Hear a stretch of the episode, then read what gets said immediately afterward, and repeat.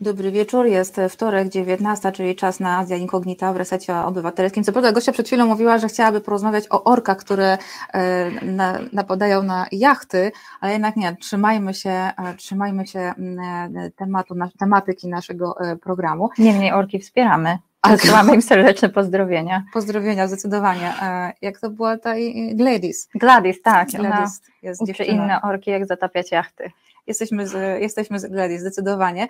Widzę, że ktoś tam się już y, na czacie pojawił. O, już y, kilka osób jest. Dobry wieczór, dobry wieczór. Kosmaty Wilki, Mira, Grzegorz Szawrański, Marian Gongor, czyli stała ekipa e, już, e, już się zbiera. Fajnie, że jesteście e, z nami, mimo że pogoda no, raczej sprzyja już takim wieczornym wyjściom na miasto.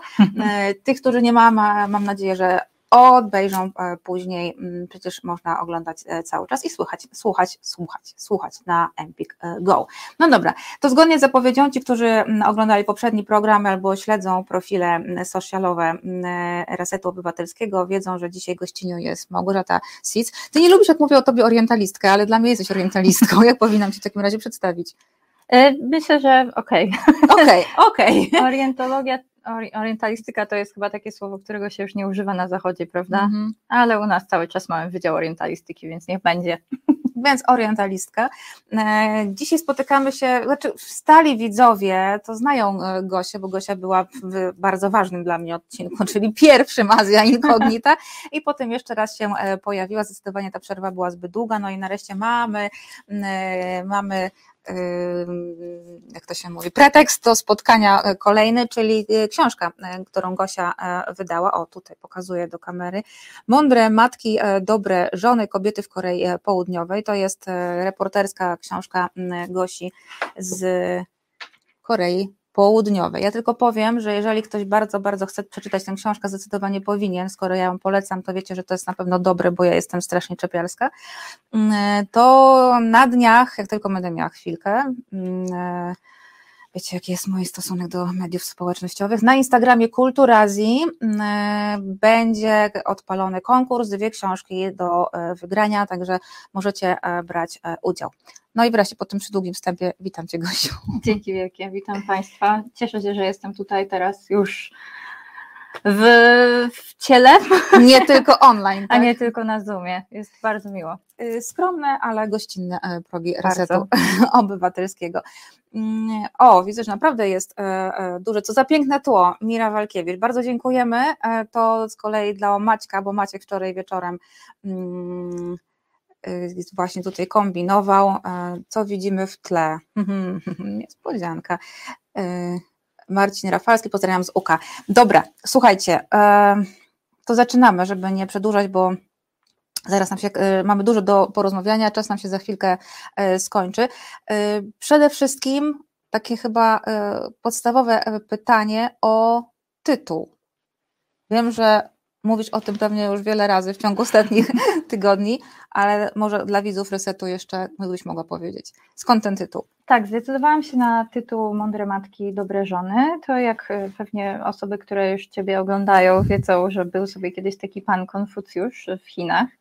E, no i konfucjanizm to jest właśnie ta filozofia, która polega na tym, że mamy hierarchię, w której każdy się w jakiś sposób układa, są pewne powinności między ludźmi, którzy są wyżej i niżej wobec siebie w hierarchii.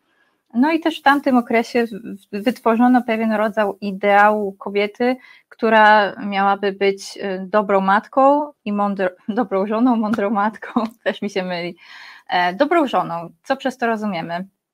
To znaczy kobieta, która przede wszystkim wspiera swojego męża, to jest dla niej mhm. najważniejsze, e, poświęca siebie, żeby myśleć o tym, żeby jemu było komfortowo, dobrze, bo przecież to on wychodzi na zewnątrz z domu i reprezentuje rodzinę i dzięki niemu jesteśmy, nie wiem, mamy obfitość i pieniążki. Mądra matka, dlatego, żeby wychować mądrych synów. Nie mądra matka dla siebie, dlatego, że kobieta powinna być wykształcona, tylko dlatego, żeby łatwiej było jej wykształcić synów przede mhm. wszystkim. No i ten ideał pojawił się w Korei wraz z konfucjanizmem około XIV wieku. W tym momencie oczywiście, jeżeli spytamy przeciętnego Koreańczyka na ulicy, co to jest konfucjanizm, to pewnie nawet nie do końca będzie potrafił wyjaśnić, o co chodzi. Niemniej mam wrażenie, że jakoś te ideały wciąż są obecne, zwłaszcza ten ideał mądrej matki, który, tak jak tutaj w tytule, Koreańczycy bardzo często przestawiają tę kolejność, że najpierw mówią o mądrych matkach, potem dobrych żonach. To też moim zdaniem dużo mówi o ich priorytetach. Ale to jest właśnie tak, że e, tak moim zdaniem to trochę nawiązuje do tego, z czego Korea Południowa jest znana, czyli z tego szalonego wyścigu szczurów, wyścigu o edukację, e, tego, że rodzice muszą się całkowicie poświęcać e, edukacji swoich dzieci. Trochę dużo tutaj zaczepi, e, zaczepiłam tematów, ale ta książka trochę taka jest, napęczniała od różnych tematów. Tak, tematów jest dużo, ja tylko tutaj zaglądam cały czas. Marcin Rafalski pisze, że to jest debiut, debiut na, na na pani chyba nie miało być pani, kanale. Pani. pani kanale. A, okej. Okay. Tak, y, debiut. Bardzo cieszymy się, że, mm, że pan z nami e, jest. Mam nadzieję, że e, debiut e, przeniesie się także na kolejne odcinki. Polecamy. Dlaczego nie? Dlaczego mamy siebie same nie polecać? Oczywiście, ja się polecam. Zdecydowanie.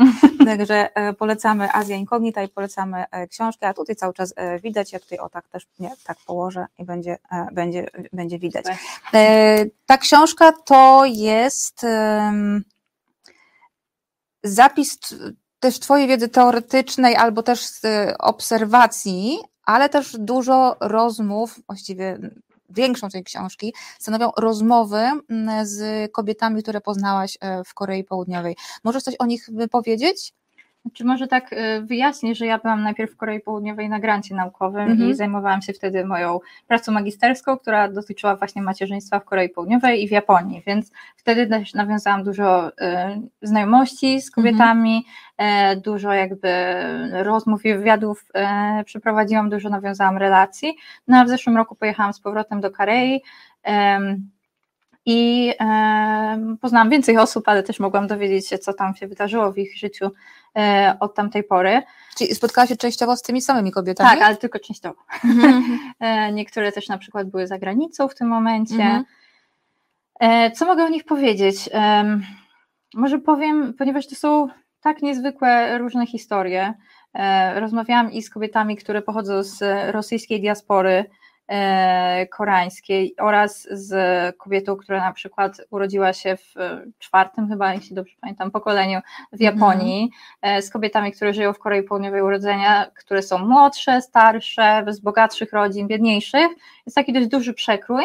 Natomiast to, co je łączy i co nam, na mnie zrobiło wielkie wrażenie, to to, że one wszystkie bardzo racjonalnie podchodziły do rzeczywistości i swoich wyborów i były bardzo twarde. Mam wrażenie, że to jest coś, co mi bardzo zaimponowało i chciałabym się tego od nich nauczyć. Mhm. Czyli e, no wydaje mi się, że to nie jest nic takiego typowo koreańskiego, ale po prostu bycie kobietą oznacza, że mamy ciężkie wybory przed sobą, tak jak zauważa jedna z moich bohaterek. Kobieta może mieć wszystko, ale nie w tym samym czasie, prawda? Mhm, tak. I kobieta musi w pewien sposób wybrać, czy odda się w tym momencie rodzinie i dzieciom, czy pójdzie do pracy i w ten sposób coś straci. Um, więc um, zawsze jest ten, jakieś takie dwie ścieżki. I wydaje mi się, że kobiety, e, z którymi spotkałam się osobiście w innych europejskich krajach, bardzo często um, próbowały w jakiś sposób pogodzić te wizje, próbowały w jakiś sposób znaleźć ten złoty środek, może po prostu liczyły na to, że okej, okay, niby moja rzeczywistość wygląda w ten sposób, ale może jak jakoś to będzie, jak dziecko się urodzi, to może partner się bardziej zaangażuje, mimo że na to nie wychodzi i jakby żyją nadzieją. Wydaje mi się, że my mm. Polki też tak robimy. Podczas gdy Koreanki, jak już się decydują na którąś drogę, to wiedzą, co robią. To znaczy, że już przemyślały swoje decyzje najczęściej i, um, i po prostu nie będą teraz spędzać całego swojego życia na narzekaniu na tym, jakie to życie jest, tylko postarają się je wykorzystać tak, jak najlepiej mogą i skorzystać z tego wszystkiego, co ta ścieżka im daje. Brzmi szalenie racjonalnie. Brzmi szalenie racjonalnie. to, nie wiem, to może być negatywne, to może być pozytywne. E, na pewno, moim zdaniem, to jest ciekawy sposób patrzenia, ciekawa perspektywa. Uważam, że mm, wybrać coś, co nie do końca nam pasuje, licząc na to, że w końcu będzie inaczej, i przez cały czas żyć narzekaniem i nieszczęściem i cały czas się bić z tym, że, nam nie, że jesteśmy w sytuacji, która nam nie odpowiada, to chyba jednak gorsze rozwiązanie niż taka chłodna, racjonalna kalkulacja. Ojej, to co Polacy by robili? no właśnie. Dobrze, ale e, widzę tutaj Cecylia C. pisze, ja dziś oglądałam filmik Koreańczyka mieszkającego w Polsce, nie wypowiadał się w pozytywny sposób o Koreankach. mężczyźni, którzy nie wypowiadają się w pozytywny sposób o kobietach. Nowe. Dzięki, że ty to powiedziałaś. ja. Zresztą jest, e, troszkę będziemy skakać e, mm, po tematach? Po tematach, przepraszam. No już były orki, więc chyba bardziej już nie będziemy. Tak, skakać po tematach, bo tutaj nam y, to nie jest spotkanie autorskie, gdzie możemy sobie iść według e, jakiegoś e, schematu, tak jak szliśmy e, tydzień temu. Mm, natomiast tutaj nam pewnie troszeczkę komentarze nadadzą rytm, ale właśnie a propos tego, Darek, widzę Twój komentarz, zaraz do niego przejdziemy. Tak, widzę, że będziemy skakać po tematach, mhm. ale jest też tak przecież, że ta zeszłoroczna kampania obecnego e, prezydenta tak bardzo mocno spolaryzowała e, koreańskie społeczeństwo, że Koreanki, zwłaszcza e, tak, ta linia podziału idzie przez płeć, mężczyźni i mhm. kobiety mhm. i nawet jest coś takiego jak mężczyzna A, mężczyzna B, czyli mężczyzna z obozu obecnego prezydenta i mężczyzna mhm. opozycji w podejściu do kobiet. Czy ty widziałaś teraz tę polaryzację, czy ona się była tylko widoczna w trakcie kampanii wyborczej? Nie. Aha. to znaczy, po pierwsze, w ogóle pandemia trochę rozbiła to obywatelskie społeczeństwo Korei. Aha. Wydaje mi się, że o ile Korea jest takim krajem, e, no, społeczeństwem protestu, mhm. to nie do końca e, przetrwało to w takiej wymiarze e, zaangażowania jak przed pandemią. Być może teraz to już trochę wraca do normalności. Natomiast wydaje mi się, że takie linie podziału przebiegają dość podobnie wszędzie. To znaczy, pamiętam, że były takie badania robione gdzieś, chyba właśnie w Polsce, że, że młodzi mężczyźni w większości są konserwatywni i -hmm, głosują tak. na tą partię na K, podczas gdy większość e, młodych kobiet jest bardzo liberalna. Mm -hmm. Myślę, że to wynika po prostu z racjonalnego podejścia do tego, co liberalizm, konserwatyzm tym ludziom daje. Natomiast feminizm w ogóle w Korei nie jest jakimś wielkim tematem. Jeżeli się pojawia, to w sposób zupełnie inny niż u nas. Taki, mniej, taki bardziej konkretny. E, nasz feminizm jest bardziej miękki, słowa, feminatywy, jak się do siebie zwracamy, jak się identyfikujemy, podczas gdy koreański feminizm, jeśli już się pojawia, to właśnie jest bardzo taki zaangażowany społecznie, bardzo taki nastawiony na sprawiedliwość społeczną. Coś jeszcze chciałam powiedzieć, ale zapomniałam co chciałam powiedzieć? Pewnie przyjdzie Ci w e, trakcie. Um, Zająć życie przyjdzie mi dwie minuty po spotkaniu. To też jest możliwe, niestety. Zawsze możesz to dopisać w komentarzu. Tak zrobię. E, Tomasz Szyndralewicz, facet, który nie nieprzychylnie wypowiada się o kobietach, albo jest zwyczajnie głupi, albo odważny do szaleństwa. Stawiamy na e, pierwsze. No nie, nie wiem, co to mówi o całym rodzie męskim w takim razie, no bo wydaje mi się, że takich kobiet, mężczyzn jest dużo, ale okej. Okay.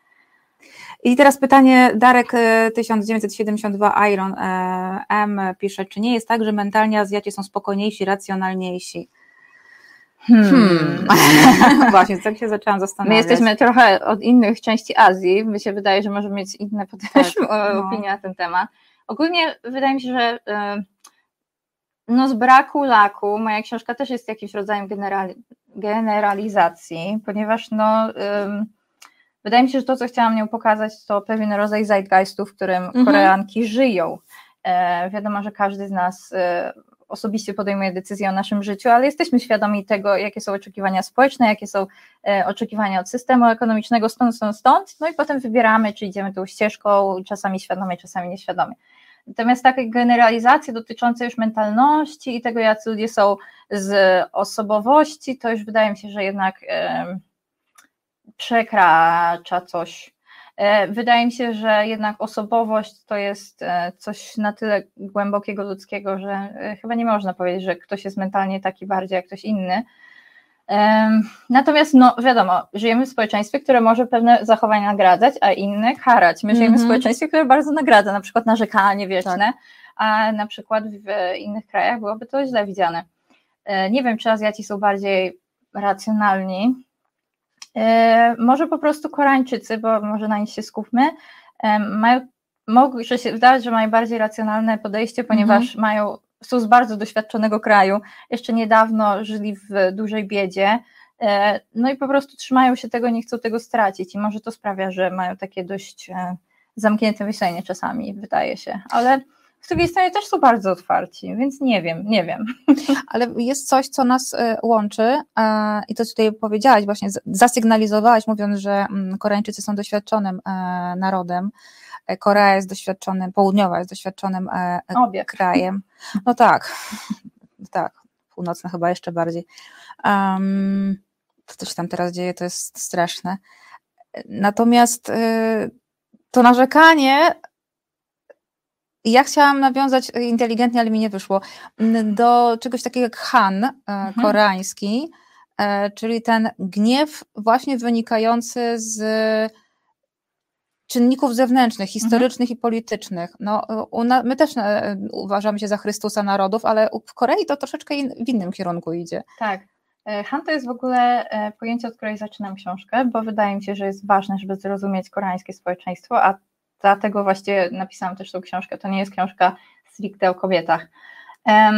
To jest takie uczucie gniewu na wyrządzoną nam niesprawiedliwość i chęć zemsty, która nigdy nie może zostać dokonana. Mm. Czyli na przykład coś, co jakaś zbrodnia, która została na nas popełniona jakiś czas temu i zbrodniarze już nie żyją, albo no nic jej nie odwróci, czyli no w przypadku Koreańczyków będzie to cała okupacja japońska, mhm. to, że ludzie byli e, zmuszani do pracy niewolniczej, to, że wielu ich e, ginęło potem w fabrykach, e, sprawa pocieszycielek, które były niewolnicami seksualnymi japońskiej armii. Można by wymieniać i wymieniać. Natomiast o tyle, o ile my jesteśmy tym Chrystusem narodów i musimy cierpieć, musimy być wiecznie tą ofiarą, i musimy to miejsce tej ofiary zająć.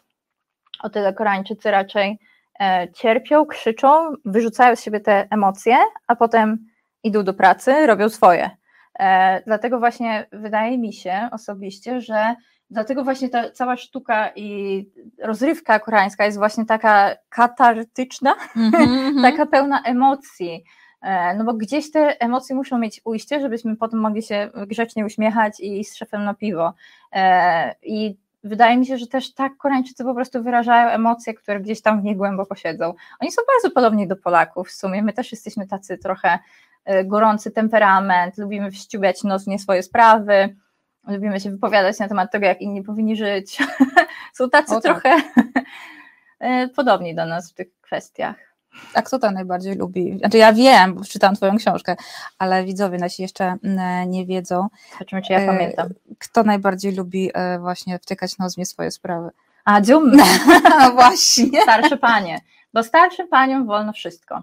Ogólnie to mamy ten system, w którym musimy bardzo szanować starszych, musimy szanować swoich rodziców. E, jakby cały czas mamy system takich długów, które musimy spłacać e, wobec osób, e, które więcej zrobiły dla społeczeństwa niż my. Mhm. No a jak jesteś, jesteśmy już na samej górze, jesteśmy taką adziumą, czyli starszą panią, która ma zrobioną trwało, która ma tutaj taki daszek specjalny chroniący przed słońcem, która jest ubrana albo w jakąś fajną piżamkę w kwiatuszki, albo w właśnie jakieś szelesty kolorowe, pójdzie zaraz e, w górę. No to już mamy wszystko zrobione, tak? Mhm. Odchowałam ileś tam dzieci, dałam im wykształcenie, macie oto społeczeństwo, macie tutaj pracowników, zajęłam się moim mężem, e, pracowałam, no bo takie były e, wtedy czasy mogę teraz wszystko. I ona rzeczywiście pozwala im się zwykle na wszystko. Znaczy taka starsza pani um, może się wbić przed kolejkę, może podejść do nas i nam powiedzieć, co nas myśli, może zadawać takie pytania, które w Korei byłyby uznawane za tabu. Ale to jest jedna strona medalu, bo druga strona medalu jest taka, że e, w Korei jest e, słaby system emerytalny, który po prostu nie działa mm. i e, idąc ulicą w Korei widzimy właśnie masę takich straganów, gdzie panie sprzedają skarpetki, jakieś jedzonko, jakieś restauracje fajne, takie babcine.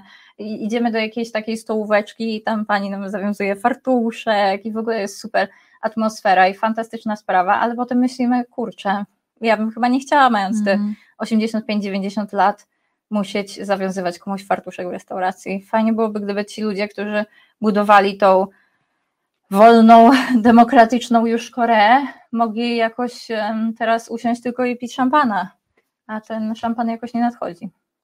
No ale młodsze kobiety mają e, jeszcze trudniej, bo znacznie mniej im wolno.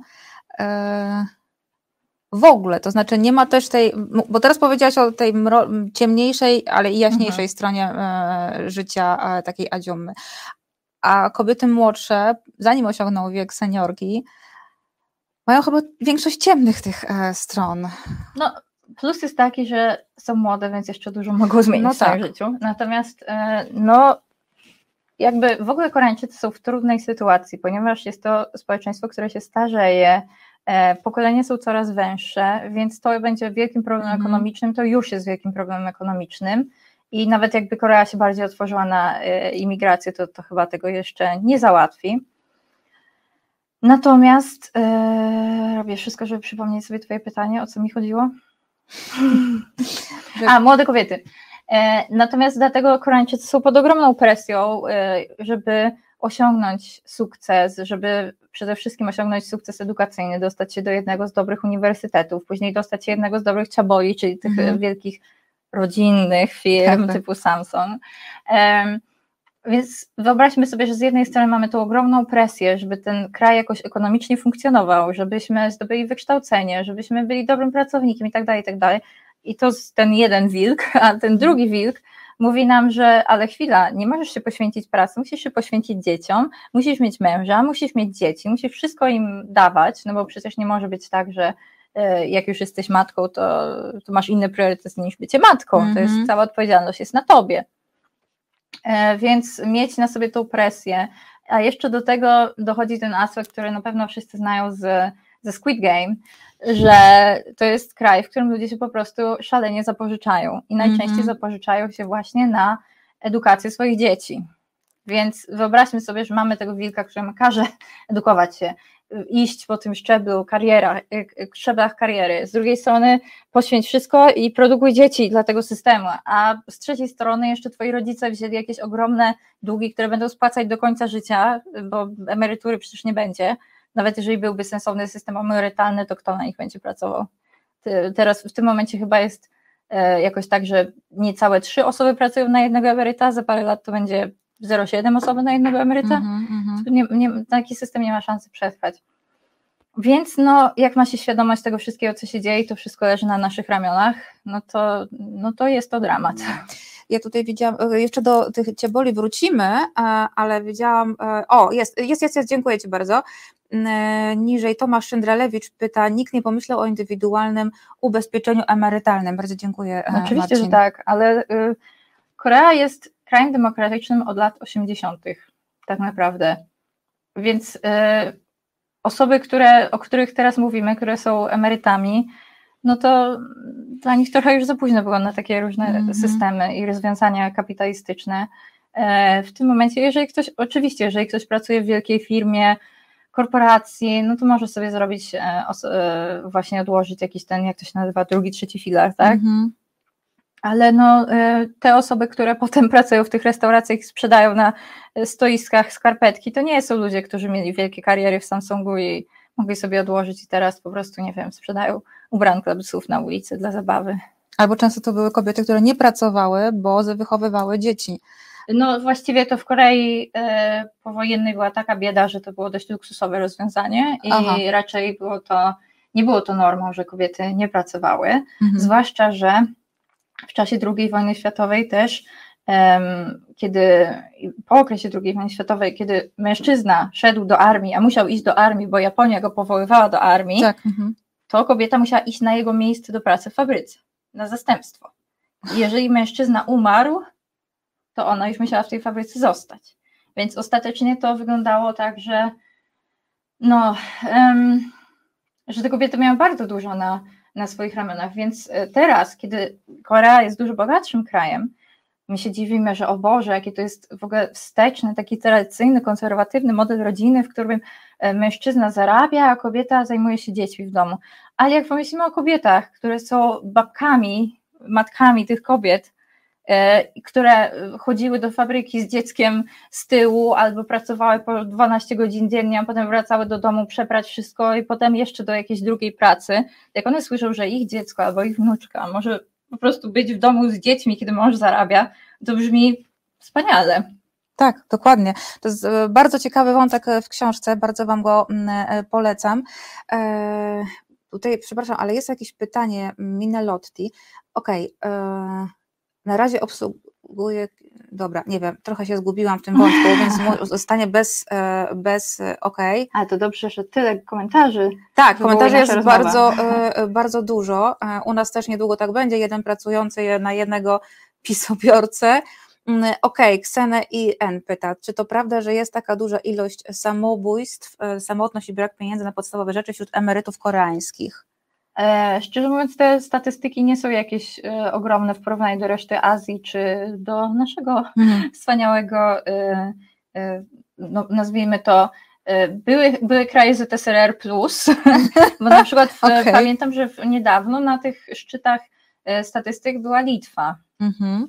Więc e, natomiast tak, e, jeśli chodzi o samotność, brak pieniędzy na podstawowe rzeczy, jak najbardziej. Po trzecie, dodając do samotności braku pieniędzy, jeszcze chęć nie bycia obciążeniem dla rodziny, bo jak rodzina się zorientuje, że my nie mamy pieniędzy i e, no to może chcieć nam pomóc, a przecież to nie może tak być, przecież my powinniśmy pomagać swoim dzieciom, tak? A poza tym też takie poczucie, że, że nie jesteśmy już potrzebni.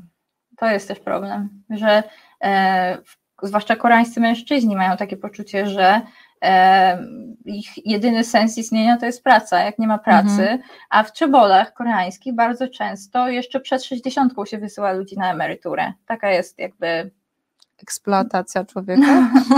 No nie, no trochę szybciej niż u nas, czyli mniej no. eksploatacji, no ale z drugiej strony no ci ludzie często pozostawiają jeszcze, są bardzo młodzi, przecież Korea jest krajem mhm. długowiecznym, w wieku 56 lat to jeszcze można bardzo wiele zdziałać i oni czują się zdrowi, mogą działać, a ktoś mówi, nie możesz już tu pracować, bo taki mamy system senioralny, że no mhm. nie możesz okupować za długo tego stanowiska, a wyżej już nic nie ma, tak? Mhm.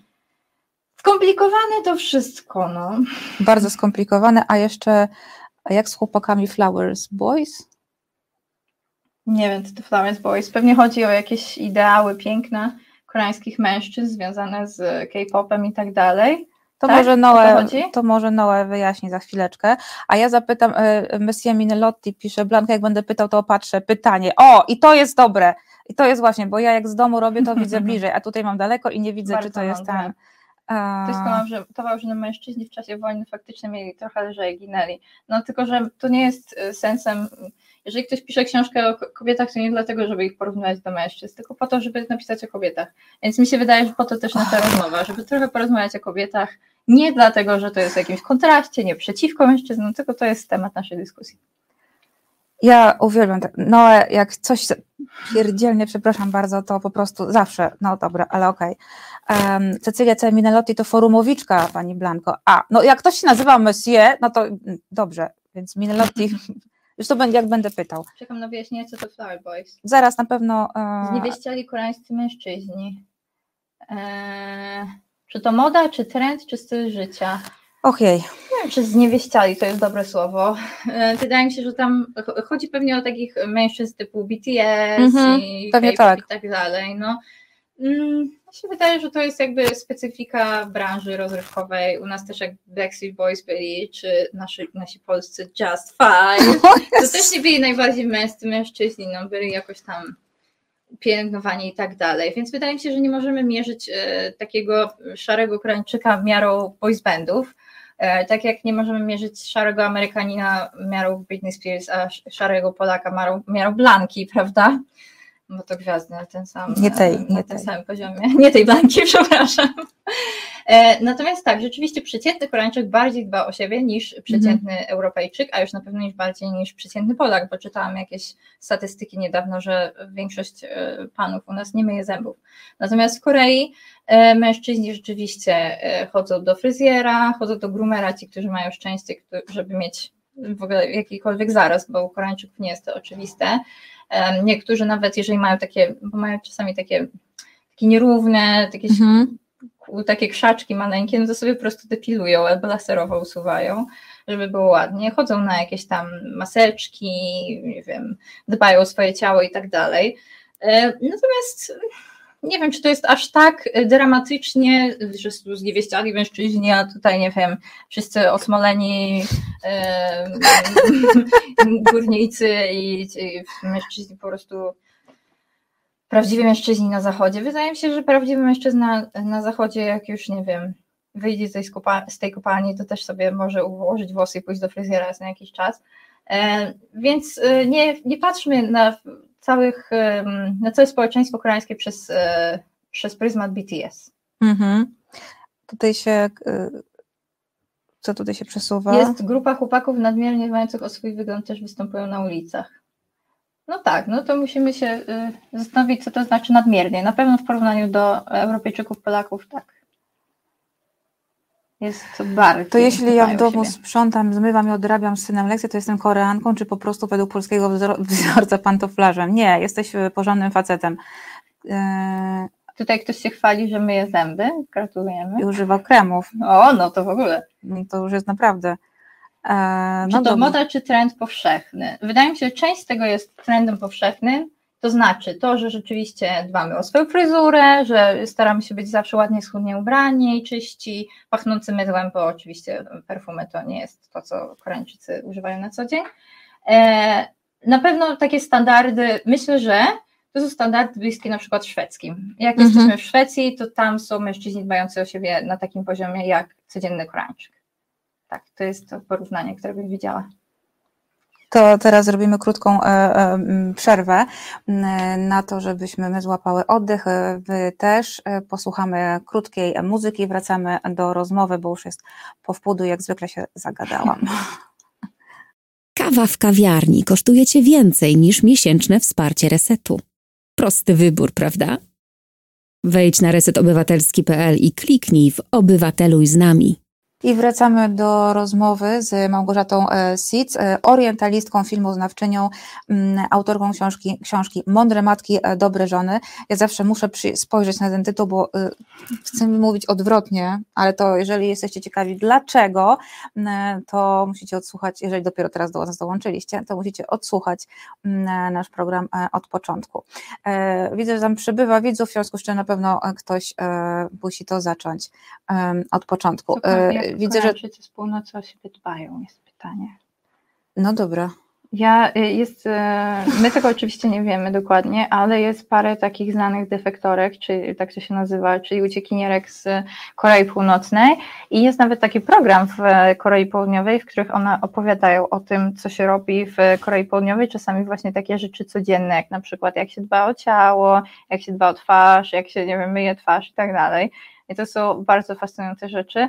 E, natomiast po angielsku na przykład Yomi Park, wiem, że ona często mówi mhm. w, w wywiadach na takie tematy. Teraz sobie nic nie mogę przypomnieć e, takiego, mhm. czy tam nie wiem, coś pamiętam o wodzie ryżowej. Natomiast w ogóle temat Korei Północnej to jest e, no, fascynujący temat, bo tak niewiele o tym wiemy, mamy wiele różnych informacji. Natomiast w ostatnich latach jest coraz mniej uciekinierek, no bo to są w większości kobiety. W ogóle słowo uciekinierka nie do końca pasuje, bo to są najczęściej kobiety, które świadomie lub nieświadomie dają się sprzedać do, mhm. E, do Chin jako, e, czy to właśnie do burdelu, czy jako e, żony. I jeżeli potem udaje im się uciec do Korei Południowej, no to to już jest grubsza sprawa. Natomiast tak, polecam bardzo Yonmi Park. Jest fajne pytanie, Beata Goleberski e, pyta, czy kobiety w Korei sobie pomagają. Czyli rozumiem, że chodzi o siostrzeństwo. Tak, ja miałam wrażenie, że bardzo. W ogóle nie widziałam tej um, takiej, e, takiej walki. W ogóle mam wrażenie, że w Korei coś. U nas jest takie trochę przekonanie, jestem ciekawa, czy pani się ze mną zgodzi, w ogóle państwo, że um, jeżeli ja coś dam, to ja coś komuś, to to mi trochę odbierze, tak? Że nie ma takiego mhm. efektu synergii, że pomagamy sobie wszyscy nawzajem, bo dzięki temu możemy iść wyżej, tylko raczej jest takie poczucie, że ja coś z siebie dam, to jest to coś, co ja stracę. Natomiast e, miałam wrażenie, że koranki w ogóle nie do końca ani walczą o mężczyzn, no bo też te związki są trochę oparte na innych zasadach. Jeżeli to jest takie racjonalne podejście, no to to nie będzie e, takiej ilości uczuć, w wielu tych przypadkach, oczywiście bywa różnie. E, natomiast tak, kobiety bardzo sobie pomagają. Wydaje mi się, że to dlatego właśnie jeszcze Korea jakoś stoi, e, mimo tych problemów związanych z brakiem po prostu siły roboczej. Koreanki bardzo sobie pomagają, bardzo często na przykład to nawet nie muszą być jakieś oficjalne komitywy, ale na przykład po prostu spotykamy się w parku i spędzamy razem czas. Jedna przynosi ciasto, druga ciepłą herbatę i tam nasze dzieci się bawią. E, więc takie, mm, zwłaszcza kobiety, które są matkami, wydaje mi się, że one jakby bardzo e, czerpią ze swojej wzajemnej e, swojego wzajemnego towarzystwa, no i też na poziomie kościoła jest to bardzo widoczne, to znaczy kościół koreański, bo Korea jest procentowo krajem chrześcijańskim, jest taki bardzo, bardzo protestancki i bardzo klasyczny pod tym względem, że tam jest bardzo duży nacisk na to, żeby właśnie wolontariat każdy robił, żeby sobie pomagać i też e, czas spędzony w koreańskim kościele trochę inaczej wygląda, tam nie tylko właśnie idziemy na mszę odbębnić wyjść, mhm. tylko właśnie często spotykamy się potem rodzinnie, albo w większych grupach, albo jakieś tam pikniki, albo jakieś chóry, jest bardzo dużo takich inicjatyw i tu po prostu nawet nie chodzi o wiarę czy religię do końca, tylko po prostu ludzie dzięki temu mogą spędzać ze sobą czas, więc to jest fajny sposób budowania jakiejś społeczności. Więc uważam, że kobiety koreańskie bardzo sobie pomagają. Mm. To jest pytanie, czy wydaje mi się, że to nawiązanie do tego, co mówię, że czy koreańskie związki bywają romantyczne, czy panie raczej szukają finansowej stabilizacji? Oczywiście, że bywają e, romantyczne. Ale do e, tego, co widzimy w K-dramach, to jednak daleko, nie? Nawet co widzimy w K-dramach, to też często jest bardzo takie, no, musimy myśleć o tym, co rodzice pomyślą. Tak, tak, oczywiście, ale jednak jest tam duża doza, e, duża doza e, romantyzmu. A ja chciałam Cię zapytać w takim razie, jaka, jaka jest ta idealna kobieta koreańska, czy w ogóle um, jest coś takiego?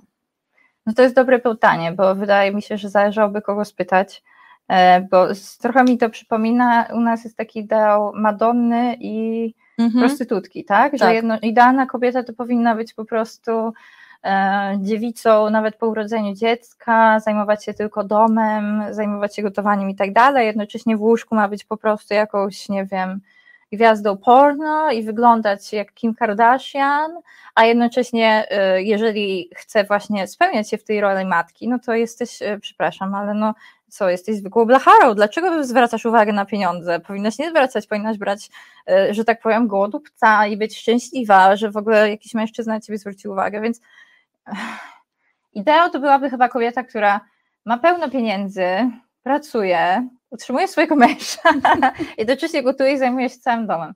A tak na serio, no to właśnie jest to, o czym mówiłam wcześniej z tymi wilkami, które siedzą, że są we mnie dwa wilki. Jeden by chciał, żebym pracował w korpo i się poświęcał i korporacja widzi idealną kobietę w sumie w, wersji męskiej, czyli kogoś, kto nie ma e, biologii, kto nie zachodzi w ciąży, kto nie ma dzieci, które mogą być chore i tak dalej, mężczyzna widzi w kobiecie kogoś, kto powinien cały czas zajmować się dziećmi, brać za nich odpowiedzialność i tak dalej, ale z drugiej strony mężczyzna, który chętnie widzi kobietę w tradycyjnej roli, ale sam nie do końca rozumie, że to się wiąże tym, mhm. z jego tradycyjną odpowiedzialnością, chciałby, żeby ta kobieta jednocześnie miała swoje pieniądze i nie brała łapy po jego, tak? Jak to być kobietą, nie wiem. No właśnie, ale powiedz mi, jak te młode Koreanki e, do tego e, ideału e, podchodzą? Wiem, że niektóre, e, o czym pisałaś e, w książce, wyjeżdżają za granicę na mhm. studia. Mhm. Tatusiowie e, na to ciężko pracują albo biorą pożyczki. No i dziewczyna często, zwłaszcza jak pojedzie bez mamy, bo z mamami też jeżdżą, wracają z zupełnie innym sposobem myślenia. Ale czy tylko, czy tylko wyjazd za granicę sprawia, że one zaczynają myśleć nieco inaczej niż ich rodzice? Wydaje mi się, że sam fakt, że Korea jest takim starzejącym się społeczeństwem, mm. w którym tak mało ludzi bierze śluby, tak mało ludzi bie, e, ma dzieci, pokazuje, że kobiety jednak idą tą ścieżką. Że mm. jednak e, kobiety uważają, że jeżeli mam mieć poczucie bezpieczeństwa dzięki pracy i własnym pieniądzom lub poczucie bezpieczeństwa dzięki mężowi, to wybierają to pierwsze. E, więc wydaje mi się, że to pokazuje, że ostatecznie ta ścieżka jest e, im w jakiś sposób bliższa. Albo może nie jest to ich wybór, tylko mężczyźni koreańscy mm sprawiają, że muszą tak wybrać. Niemniej łatwo nie jest. E, nawet wspominam o takiej feministycznej grupie, która wspomina o tym, że póki nikt nam nie pomaga, póki jakby w społeczeństwie nikt nam nie da pieniędzy za to, że wypełniamy swoje tradycyjne role, nikt nam nie pomoże, to po prostu nie wchodźmy to, nie bierzmy ślubu z mężczyznami, nie umawiajmy się z nimi, nie sypiajmy i na pewno nie miejmy z nimi dzieci. No bo to jest trochę znowu ten paradoks, że jak spytamy, to wydaje mi się, że w bardzo wielu społeczeństwach mężczyźni chcieliby widzieć kobietę w tej tradycyjnej mhm. roli, w której będzie gotować, zajmować się dziećmi, będzie ich witała z, z kolacją wieczorem, cała uśmiechnięta i tak dalej, i piękna dla nich, ale z drugiej strony trzeba też pamiętać, że to tradycyjne role kobiety się wiążą z tradycyjnymi rolami męskimi. Gdzie jest ten mężczyzna, który potrafi zarobić tyle, żeby ona mhm. mogła się tym zająć? Skomplikowane I to już troszeczkę mm, gorzej. Tutaj było e, Tutaj było pytanie, myślałem, że nie, nie wiem, kto to, kto to napisał. A, ja, Cecylia C. Myśl, ja myślałam, że większość Koreańczyków jest bezwyznaniowa. No nie, nie, to nie takie. to nie, nie idziemy w tę stronę. to nie w tej Korei. To nie, tak, to nie w tej. E, Tam na górze, Korei. owszem, nie mają innego wyboru za bardzo.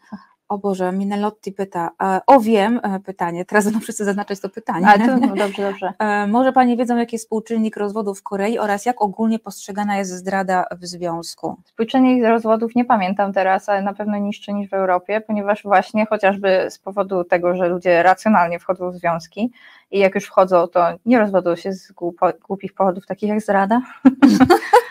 Tutaj sarkazm oczywiście. Natomiast tak, zdrady są trochę inaczej postrzegane. Wydaje mi się, że y, w obu stron, z obu stron, oczywiście z męskiej jest y, bardziej spolegliwie mm -hmm. się patrzy na zdrady, no bo, ponieważ jeżeli myślimy o małżeństwie jako Unii, która ma na celu stworzenie y, dzieci i zajęcie się nimi w sposób produktywny i tak dalej, to zdrada nie jest chyba aż tak emocjonalnie bolesna, kiedy nie jesteśmy aż tak emocjonalnie zaangażowani. Poza tym ale mówię tutaj o takim bardzo tradycyjnym małżeństwie, nie takim, w którym ludzie się poznali, zakochali do szaleństwa. Ale y, ludzie też w małżeństwach spędzają mało czasu ze sobą, bo praca mhm. jest taka angażująca w Korei, bo w Korei nie jest tak, że 17.01 i nie ma mnie out z biura, tylko bardzo często trzeba spędzać czas z z szefem, z kolegami, cały czas jakieś wycieczki, jakieś tam wyjścia wspólne, jakieś pikniki, jakieś cały czas trzeba spędzać czas z firmą, bo firma to rodzina, a rodzina zwykła nie mamy z nią czasu, więc no trochę luźniejsze są po prostu te relacje w takich tradycyjnych koreańskich rodzinach. Podkreślam tradycyjnych, no bo bo o takich mówimy. Myślę, że e, małżeństwo z miłości, w której ludzie są bardzo emocjonalnie związani mm -hmm. i e, bardzo ważna jest dla nich lojalność i wierność, no to będzie podchodziło do zdrady wszędzie, niezależnie od kultury i miejsca, w którym się znajdujemy. Myślę. W Japonii jest tak, że mm, para, która przechodzi na emeryturę, czy głównie mąż przechodzi na emeryturę, nagle się okazuje, że kobieta występuje o rozwód, bo musi zostać z tym facetem, którego właściwie w domu 24 godziny na dobę, którego nie zna, tak? Bo Masakra. On, bo on cały czas był w tym, w Kajsi, y, w tej firmie i nagle no. się pojawia w domu Jezu, obcy facet. Nie? Japończycy w ogóle są mistrzami odkrywania nowych zjawisk socjologicznych i tam mają karoshi, tak, śmierć przepracowania, nigdzie indziej to nie występuje, tylko w Japonii i tak dalej. E, więc wydaje mi się, że no to jest też kolejna rzecz, która występuje wszędzie, a Japończycy to nazwali. Co w sumie też jest jakieś osiągnięcie, prawda? Zauważyć pewien trend. Natomiast oczywiście wszędzie to się pojawia. No. E, w Korei również, jeżeli mężczyzna jest niedołężny, a kobieta musi pracować i zarobić na, nie tylko na swoją miskę ryżu, ale i na jego, no jest to problem, ale tak jakoś smutno wyszło. To tutaj y, J23 Rudy 102 e, pisze koreańskie seriale pokazują ciekawe społeczeństwo. Y, tak, i są bardzo ciekawe e, i coraz bardziej o, to ja, jeżeli mówimy o koreańskich serialach, chciałabym zrobić e, reklamę Pachinko. O Jezu, ja już, ja już to zrobiłam reklamę Pachinko. Zrobiłaś? Oczywiście, że tak. O Jezu, jak dobry jest ten serial. Będzie drugi sezon, wiesz o tym. No, ja myślę, bo to oni doszli, nie wiem, do jednej czwartej książki, książki chyba, no. Tak. Niewiele tam, więc ja czekam, czekam. To jest całkowicie historia Korei Południowej w pigułce, e, okupacji całej japońskiej na poziomie wielu generacji, mm. mężczyzn, kobiet, Jezu, tam wszystko jest. Jest taka scenografia, takie dialogi. Jezus Maria. Nie, po I prostu. Postacie, nie, I no. postaci. No. Trzeba to obejrzeć. A jeżeli ktoś nie lubi oglądać seriali, to wszystkiego historii Korei. Jest książka Pacinko też przecież to jest Tak, doskonała. W Polsce no, też jest? Jest. Jest, no to jest, polecamy. Jest. Pacinko, to... E, pytanie o tytuł, to się pisze P-A-C-H-I-N-K-O. Tak, Beata Goleberski tak. pisze, ja czytałam książkę, no i bardzo... Ktoś napisał. E bardzo. Ktoś napisał nazwę tytułu. Tak, jest. Można sobie spisać. Dokładnie. Bardzo polecam. Czytałam książkę, ona została nawet w zeszłym roku, jak był e, serial, się pokazał, a czy chyba miesiąc po tym, jak się skończył serial, mhm. ale okej, okay, e, spokojnie, Czarna Owco. ważne, że wyszło, to wyszła właśnie w okładce filmowej, czy nie, takiej bardziej serialowej chyba, w każdej nowej okładce. Mhm. Ja mam jeszcze starą. Co? Boże, kto ogląda seriale jeszcze koreańskie? Jak? Wszyscy oglądają seriale. Nie słyszeliście tu Karczuk? Wszyscy oglądają seriale. A jeżeli już mówimy o historii koreańskiej, jeszcze jedną polecajkę, to chyba jeżeli nas słuchają jakieś, e, jacyś wydawcy, jest taka świetna książka Picture Bride, Idem E. e. Nie ma tego jeszcze po e, polsku, ale ja byłam absolutnie zafascynowana tą lekturą, ponieważ to było o czymś, o czym niewiele wcześniej wiedziałam, boję się powiedzieć już w ogóle nic, a mianowicie o emigracji Koreańczyków pod koniec XIX wieku i na początku XX, e, w okresie pomiędzy rozpoczęciem okupacji, rozpoczęciem instalowania mhm. japońskich rządów w Korei, a drugą wojną, e, kiedy Koreańczycy wyjeżdżali tłumnie na emigrację na Hawaje i tam najczęściej wyjeżdżali mężczyźni, pracowali tam na polach i tak dalej, a potem wysyłali swoje zdjęcia do swatek. I swatki wysyłały zdjęcia młodych e, dziewczyn koreańskich, no i w ten sposób mężczyźni zamawiali sobie żony. I potem takie żony przyjeżdżały i okazywało się, że 36-letni e, mąż jest tak naprawdę 65-letnim mężem i że wcale nie jest posiadaczem ziemskim, tylko pracuje na roli, i tak dalej, i tak dalej. One tak naprawdę wrócić nie mogły. Natomiast to nie jest taka właśnie depresyjno-smutna książka, książka, która pokazuje tą siłę i no niesamowite właśnie siostrzeństwo i siłę koreańskich e, kobiet. Jak wymawiają Hyundai Koreańczycy? Hyundai. Hyundai. Y, jeszcze tutaj było, a propos, to Pacinko jest grą hazardową, która jest problemem takim jak w Polsce automaty hazardowe. Ponoć proszę mi poprawić, proszę mnie poprawić, jeśli to tak. nieprawda. Zdecydowanie nie będziemy poprawiać, bo to jest, e, tak. bo to jest e, e, prawda. To nie bez powodu jest nazwa serialu, ponieważ Pacinko to były e, w Japonii, to jest gra hazardowa mhm. i właśnie ponieważ Koreańczycy nie mieli prawa pracy w każdym zawodzie w Japonii, to zajmowali się właśnie takim trochę e, szarą strefą. Dlatego oni byli przede wszystkim odpowiedzialni totalnie zasalony pacinko i to dzisiaj tak jest. E, jedna z Twoich bohaterek, już w tej chwili nie pamiętam, e, e, która, bo trochę tych kobiet było, ale ona powiedziała, że koreańska kobieta nie może wygrać. A która kobieta może? No i właśnie. No nie możemy wygrać, natomiast no to jest cytat, który jest mniej pozytywny, ale odpowiedź na niego ma cytat, który jest bardziej pozytywny, czyli kobieta nie może mieć Kobieta może mieć wszystko, tylko nie może mieć wszystkiego naraz. E, czyli kobieta może mieć zarówno pracę, zarówno dzieci, zarówno szczęście małżeńskie, zarówno, nie wiem, podróże i tak dalej. To wszystko jest do osiągnięcia, ale nie w tym samym momencie. I mhm. wydaje mi się, że to, w tym jest duża mądrość, że są takie okresy w naszym życiu, kiedy czujemy, że czegoś nam bardzo brakuje, ale może po prostu to jest okres, w którym mamy brak tego czegoś, ale mamy inne rzeczy. Więc e, może skupmy się na tym, co w tym momencie jest i poczekajmy na ten moment w życiu, w którym będzie okres czegoś innego. Jakby życie jest jak e, pory roku. Może teraz jest akurat zima, może będzie wiosna. Mhm.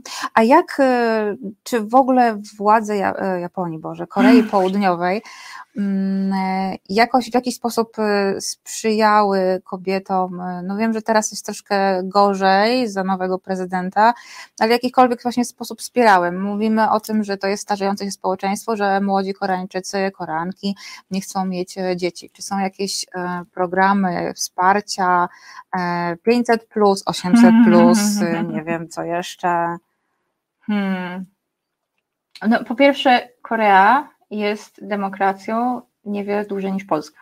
Więc mm. dużo czasu e, nie było na takie programy. W momencie, kiedy była druga wojna światowa, po drugiej wojnie światowej to były wszystkie ręce na pokład i ciśniemy.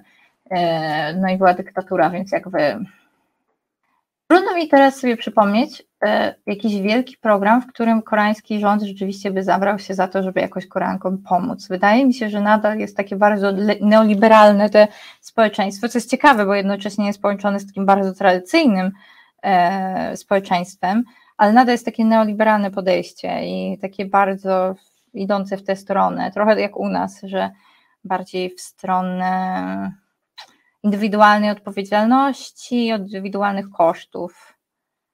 Mhm. Chciałabym, żeby, chciałabym, żeby odpowiedź na to była inna. Ksenen N pisze, muszę spadać, ale dziękuję. zostaję na nasłuchu. E, dziękuję za Pani audycję, Pani Blanko, znów za ciekawego gościa, właściwie super gościnie.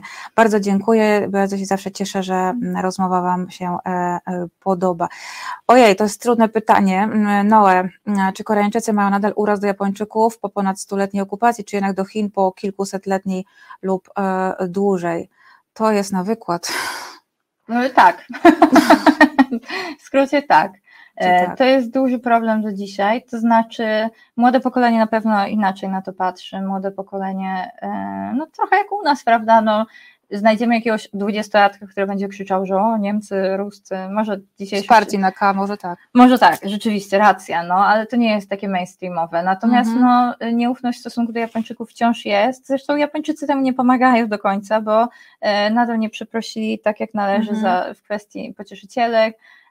Nie wszyscy są zadowoleni z ilości re, Repatriacji. Re, nie repatriacji. Repatriacji tak wracają do kraju. Pieniążków, którzy, które zwrócili Korei Południowej za. A, o tym mówisz. Reparacji. Reparacji, reparacji Boże, tak. Przepraszam. E, dokładnie. No i poza tym. E, no nadal jest dużo tej goryczy, tego Han właśnie, o którym wspomniałaś mm. na samym początku, czyli tego, że e, no nadal jest tu wielka niesprawiedliwość. Jesteśmy jedną nacją podzieloną na dwa kraje, które są w stanie wojny cały czas, bo jest tylko zawieszenie broni. E, cały czas mamy tych e, wielkich sąsiadów, którzy mają ochotę rozgrywać sobie mm -hmm. różne zabawy e, nad naszym terytorium i nie możemy do końca poczuć się um, bezpiecznie, zwłaszcza wydaje mi się, że starsze osoby są tego bardziej może świadome, ale teraz Korea Północna robi dużo, żeby i młodzi byli. E, więc tak, no wydaje mi się, że te zaszłości cały czas żyją, natomiast no może soft power pomoże, bo K-pop jest teraz super popularny w Japonii, BTS po prostu tam zarabiają więcej chyba niż w Korei, więc e, więc tak, no. Ale do Chin mam wrażenie. E... Nikt nie myśli o Chinach. To było dawno i nieprawda. No właśnie, że jeżeli w tej chwili, bo były badania, które pokazywały, że Chiny są teraz e, odczuwane przez Koreańczyków jako zagrożenie, ale mam wrażenie, że to jest kwestia współczesności, współczesnych działań chińskich tak. po prostu, agresywnej polityki. Tak uważam. No. Y, plus wielu Koreańczyków jest y, tak, tak troszkę uprzedzonych w stosunku do Chińczyków z powodu tego, jak się zachowują jako turyści w Korei, bo Korea jest -hmm. takim bardzo no nie jest to jakiś super e, czysty, zdezynfekowany, nie wiadomo e, czym kraj, ale jednak e, są tam pewne wyższe standardy zachowania w, w miejscach publicznych, które czasami chińscy turyści nie respektują, i, mhm. ale z drugiej strony są doskonałym zastrzykiem pieniążków Właśnie. dla gospodarki i wydają ogromne ilości pieniędzy na kosmetyki i maść tygrysią, więc, więc no, za dużo narzekać nie można. Poza tym mm, Wydaje mi się, że Chińczycy się źle kojarzą Koreańczykom o tyle, że po prostu często działają w szarej strefie i prowadzą jakieś takie nie do końca legalne biznesy. Jak się idzie na targ, to jest dużo Chińczyków albo jakichś takich słabych hostelach, które chyba są nielegalne. Więc to się kojarzy taką szarą strefą, trochę jak Koreańczycy Japończykom. Mm -hmm. I tak pewnie tak dalej to będzie szło, prawda? Natomiast to wszystko są jakieś takie mm, związane ze współczesną sytuacją y, mm -hmm. zeszłości. Zupełnie inna sytuacja niż Japonia. Mhm. Japonia to. To jeżeli to. Za... Nie, nawet to nie, bo, bo myślałam o tym e, oskarżeniach o zawłaszczenia kulturowe, jak była sprawa z Kimchi czy z handbokiem e, z, na Olimpiadzie, ale to, jest, mm. to są współczesne rzeczy wszystko. ale to no... w ogóle te zawłaszczenia kulturowe to, e, to jest zachodni termin, który powstał w USA i jeżeli ktoś w Korei w ogóle kiedykolwiek myślał w ten sposób, to tylko dlatego, że nie wiem, że mieszkał w USA albo mm -hmm. ktoś mu wytłumaczył. To jest w ogóle, to są problemy no, pierwszego świata, które no nie istnieją po prostu w, w tym kręgu kulturowym, mam mhm. wrażenie. Jeszcze było oczywiście pytanie. E, o matko, czy są w wojsku, pani Bada pyta, e, czy są w wojsku koreańskim kobiety? Oczywiście, że są, ale nie mają przymusowej służby wojskowej tak samo jak mężczyźni, czyli mhm. mogą się zgłosić. Okej. Okay. No i jeszcze oczywiście miś pluszowy e, zapytał, wracamy do kwestii tych damsko-męskim. Czy Koreankom podoba się europejski typ urodu mężczyzn? Rozumiem, że miś myśli e, o, wycieczce. wycieczce. E, I tak i nie, podoba się bardzo. E, jest to egzotyczne, inne mhm. i tak dalej.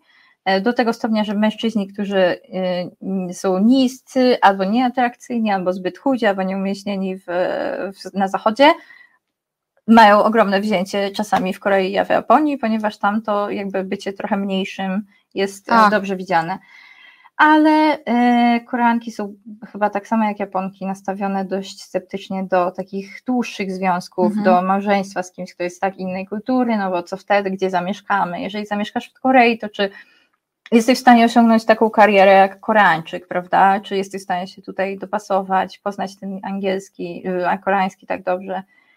Y, ale jeszcze powodzenia, misiu pluszowy. Próbować trzeba.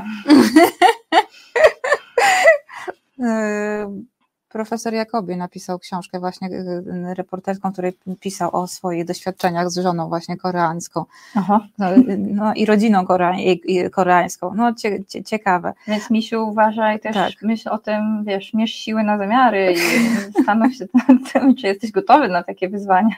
Mineloty pytam, Misiek jedziemy. Mineloty pisze też kimchi pycha. Mm. Tak. Zdrowe. Przede wszystkim. No właśnie, bo Koreańczycy jedzą bardzo dużo kiszonego, marynowanego i bardzo różnorodnie mhm. i zawsze jak zamawiamy jakąś potrawę, to dostajemy bardzo do przystawek, no i dlatego są bardzo długowieczni i zdrowi i nawet jak się widuje seniorów, tak czasami popylających właśnie po górach i czasami to mi było aż głupio naprawdę, bo ja po paru kilometrach już tam wysiadam, totalnie umieram, a tutaj jakieś babcie mnie mijają, nie, żwawo w ogóle, więc tak, więc y, misiu pluszowy, jeżeli już znajdziesz swoją żonę koreankę, no to przynajmniej możesz liczyć na dobrą, fajną, ciekawą emeryturę i chodzenie po górach. No właśnie, miś pyta, pisze, że pytałem z czystej ciekawości e, i czysto teoretycznie. Mhm. Jasne. Oczywiście, misiu. My tylko te, czysto teoretycznie odpowiadamy. Tak jest. Są długowieczni, bo nie mają dzieci. No tak. No, to długowieczność dotyczy pokolenia, które akurat ma dzieci. Zobaczymy, jak długowieczni będą ci, którzy zostali wychowani w, e, wolnym świecie z, mm. z hamburgerami mm. i trochę inaczej jedzą i tak dalej. Niestety musimy powoli e, kończyć, bo, no bo wiem, że dysponujesz ograniczonym czasem. Natomiast chciałam Cię na koniec zapytać, wracając do tematu stricte kobiecego, nalenia urodowego. Chciałeś o tych maseczkach powiedz. I botoksie. wytrzymam, wytrzymam. Myślę, że jeżeli ktoś chce poczytać o maseczkach i botoksie, to przeczyta książkę. O właśnie, jest tam duży, duży rozdział, duży fragment, bardzo e, ciekawe rzeczy odnośnie pielęgnacji urody. E, tak, to jest, to jest to samo. E, szkoda, fajny program. No, bardzo, cie, bardzo dziękujemy. No ja jeszcze z Wami zostaję, już wiem, że to nie będzie aż tak atrakcyjne. A bardziej to tak się pokazuje. Tak. tak to mi się bardzo podoba koreańskie. Nie mogę Proszę. patrzeć. No. E, jest coś tam teraz, ja zapomniałam. A, wiem, e, chciałam zapytać, um, jak myślisz, jak, w jakim kierunku rozwinie się sytuacja i ten status społeczny e, kobiet w Korei Południowej? Czy w ogóle można coś takiego mówić, czy to wróżenie z fusów? Jej, ale myślałam, że będzie tak optymistycznie na koniec, a, nie ma prawa być. A ja myślałam, że właśnie będzie.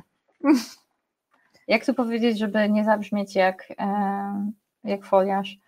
E, znaczy, wydaje mi się, że e, mamy do czynienia z takim dość, no, no społeczeństwo się zwija, jest mhm. coraz mniejsze i coraz mniej jest systemów wsparcia zarówno społecznych, zarówno ze strony rządu i no i po prostu jesteśmy coraz bliżej końca gra, gry w Monopol mhm. i to chyba wszędzie na świecie. Nie widzę gniewu społecznego, nie widzę protestów, więc przewiduję apokalipsę. I nie widzę chęci, żeby coś zmienić, no bo nie widzę powodu, dla którego rząd albo wielkie firmy i trzeba miałyby coś zmieniać. Dlaczego? Póki oni się bogacą i mają rekordowe zyski, dlaczego mieliby coś zmieniać? Jedyne osoby, którym zależy na tym, żeby coś zmienić, to my, żeby coś dla siebie ugrać, więc musielibyśmy wyjść. No właśnie, y, ja mam nadzieję, A że tego nie ma. Właśnie, y, to, że y, dzisiaj na ulicach Warszawy jest spokojnie, nie ma żadnej wielotysięcznej demonstracji, jest dla mnie czymś nieprawdopodobnym, ale może, może niedziela, może, może wszyscy zbierają siłę na, na niedzielę. Tak jak się okazuje, Izraelczycy pokazują, jak walczyć o demokrację. Mm. Francuzi pokazali bardzo. O, Francuzi, tak. tak. No więc. Wszystko można powiedzieć o Francuzach, ale a myśmy uczyli ich jeść widelcem, kochanie. Teraz oni uczą nas, jak walczyć o demokrację. To jest troszkę e, e, e przykre. No, no cóż, e, więc miejmy nadzieję, że jednak ten gniew społeczny się, e, się pojawi, między, że też pojawi się ten gniew, ten han koreańskich kobiet, o którym ty piszesz w książce, chociaż podkreślasz też, że, nie, że niektóre kobiety mówią, że to jest jedna wielka bzdura. Tak. No tak, no. E, to jest takie modne hasło, a modne hasła zawsze są trochę podejrzane. Jak znajdziemy mm -hmm. jedno hasło, żeby opisać całe społeczeństwo, to, to trochę takie jest podejrzane, prawda? Tak. E, no ale z drugiej strony e, hasło jakoś to będzie, wydaje mi się, że opisuje polskie społeczeństwo doskonale, więc nie wiem, może jednak coś w tym jest. I co więcej, to jakoś się skończymy jak Turcy. Ja bym wcale tego nie wykluczyła niestety. Mm no, miś natomiast widzę, że niektórzy się szykują już na 4 czerwca. Więc... I miś już zapunktował w takim razie u mnie. No, ja jeżeli nie będę pracować w telewizji, to oczywiście idę. E, także, e, no dobrze, to w takim razie może inaczej, żeby zakończyć tak. Hmm. Coś pozytywnego. No. Pozytywnego. No. Jak Węgrze, później Turcy. No, jest ten Turcy. Wczoraj e, w telewizji miałam właśnie wywiad z chłopakiem z Turcji, z dziennikarzem, chłopakiem, wyborze, e, z Turkiem, który w Polsce studiuje, stara się o azyl, wiadomo z jakiego względu, dziennikarz. Mm, no i właśnie oboje mieliśmy czarny poniedziałek. Mm. Więc miejmy nadzieję, że jednak tak nie będzie.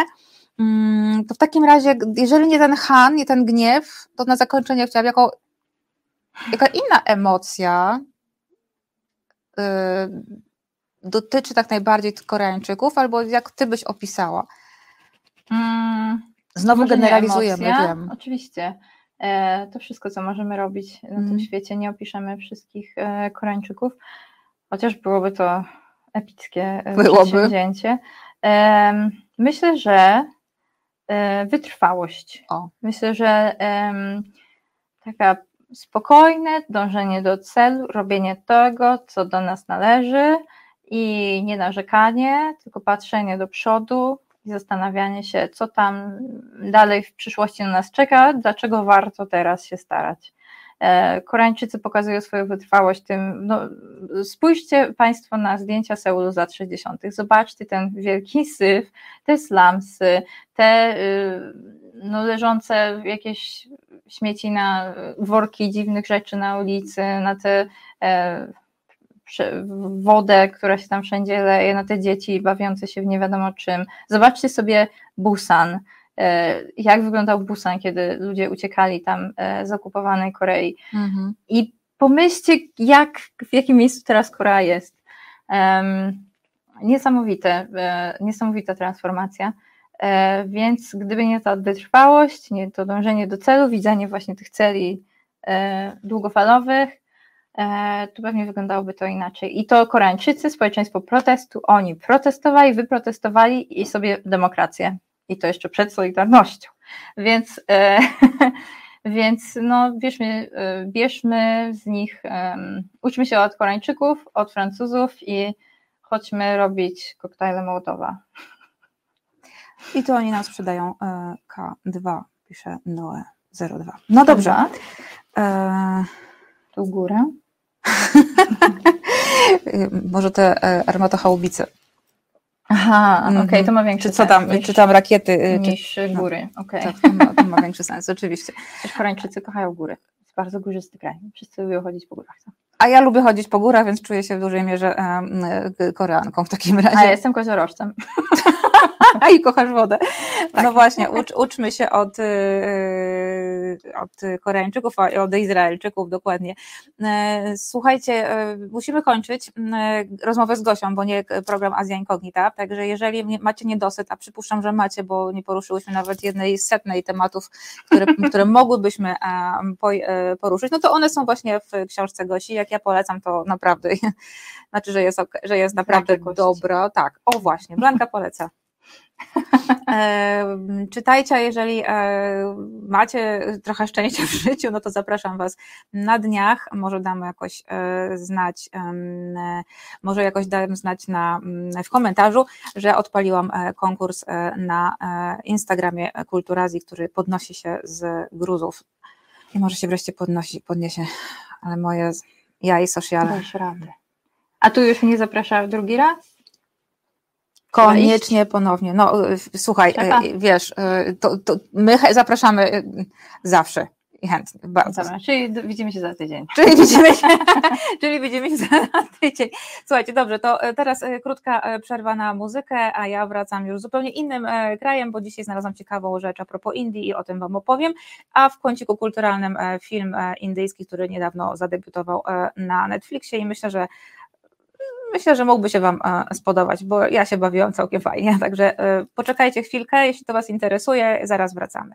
Reset Obywatelski to jedyne medium, w którym to Ty masz realny wpływ na jego działanie. Wspieraj swoje medium stałą kwotą przez Patronite, zrzutka.pl, bezpośrednimi wpłatami na konto lub na resetobywatelski.pl. Na, na Piotrkach trzeba jeszcze chwilkę e, poczekać. Na razie e, jest Azja, trwa Azja Inkognita jeszcze przez 40 parę minut, e, pewnie krócej mm, troszeczkę. E, nie zostaliśmy we dwójkę, ja i e, Marcin, który dzisiaj e, program realizuje. Jeżeli dopiero teraz się włączyliście, Gargantuła widzę, Charlie Belt się też pojawił, to koniecznie odsłuchajcie od początku. Bardzo ciekawa rozmowa z Małgorzatą Sic, autorką książki Mądre Matki, a już nie widać jej dobre żony, kobiety w Korei Południowej, tutaj patrzę, bo leży przede mną. Mm, czy będzie drugi gość, pyta Cecylia C? Nie, no dzisiaj nie będzie drugiego gościa, zostajecie tylko ze mnie. Mm, mam nadzieję, że to jest ok. Cecylio. E, w każdym razie mm, porozmawiamy o, o Indiach e, e, tym razem. Tam się dużo ciekawych rzeczy teraz dzieje, ale nie politycznie, bo partia, której, no, za którą delikatnie mówiąc nie przypadam, ze względu na jej poglądy, na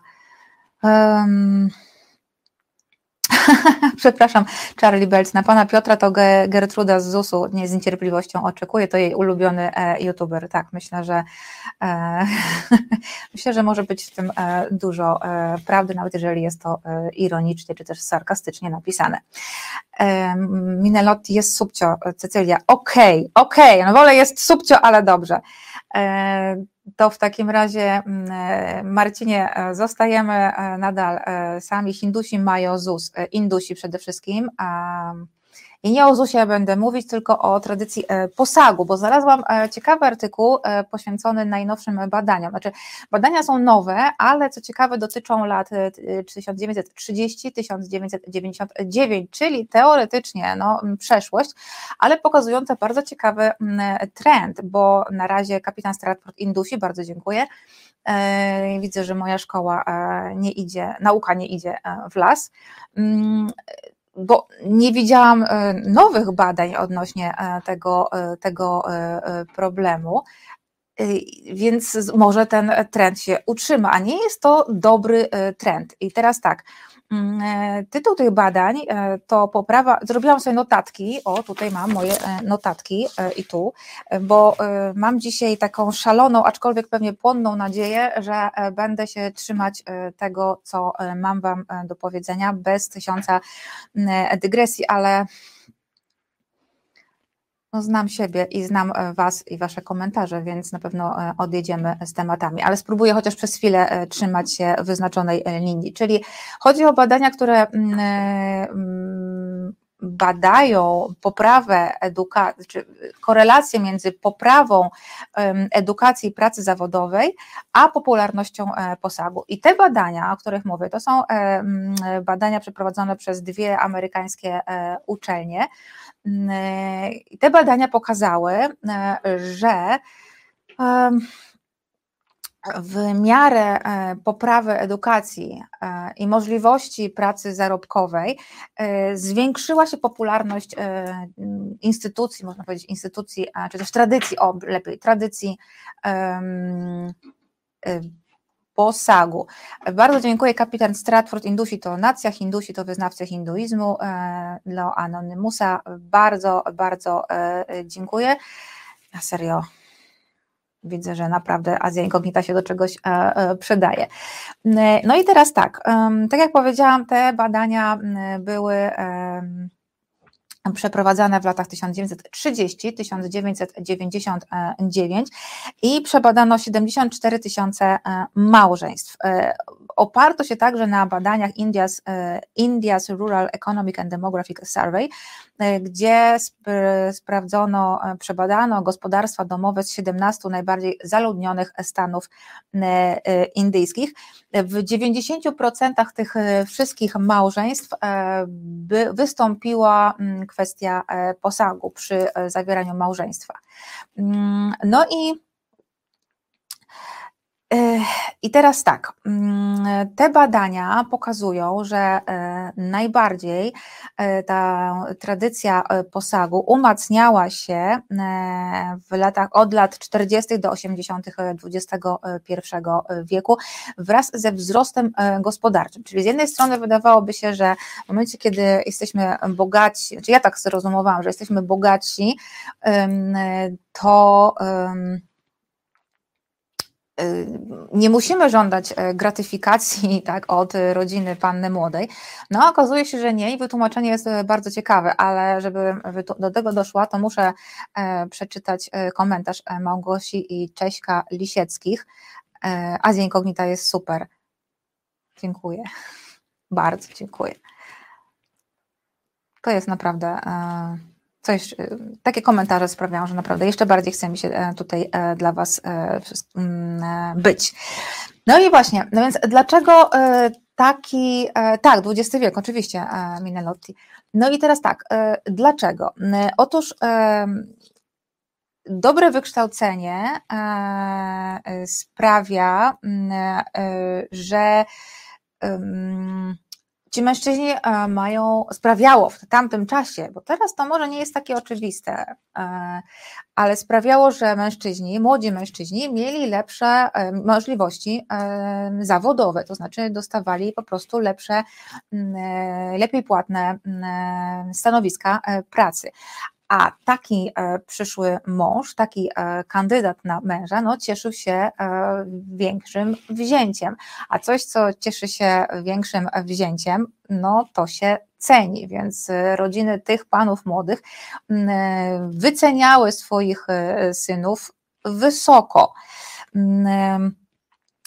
Według Według autorów tych badań i komentatorów e, tych e, badań, którzy wypowiedzieli się dla e, portalu BBC India, bo tam to czytałam, może to być taka, ten wysoki posag może być dla rodzin panów młodych formą odzyskania przynajmniej części tych pieniędzy, które oni włożyli w edukację tych synów, czyli e, najpierw była inwestycja, a potem, e, e, potem też odbieramy sobie coś z tej inwestycji, przynajmniej jakąś część. No musiałby być ogromny, wysoki posag, żeby odzyskać całość.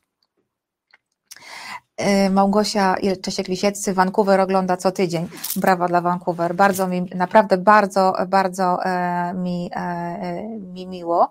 Mm, e, Gruca też. No Radek jest świetny, a chociaż Gargantua pisze, że bardziej do piwka. No cieszę się, że ja nie jestem, znaczy Azja Inkognita nie jest do piwka. Zdecydowanie nie. Wolę do zielonej herbaty.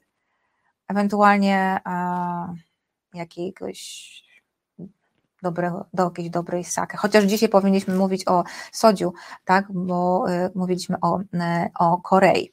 Y, no, więc jeżeli mówimy w ogóle o posagu, to musimy pamiętać, na pewno ci, którzy oglądają stale Azja Inkognita, to wiedzą to, że w Indiach konieczność, e, znaczy żądanie posagu i wręczanie posagu od e, dobrych 60 lat jest e, zakazane prawnie, ponieważ był to tak ogromny problem społeczny, który potępiał sam Mahatma Gandhi Mm, mówił, że e, kobieta, e, że, że, że absolutnie nie powinno się e, żądać od rodziny kobiety żadnych pieniędzy za małżeństwo.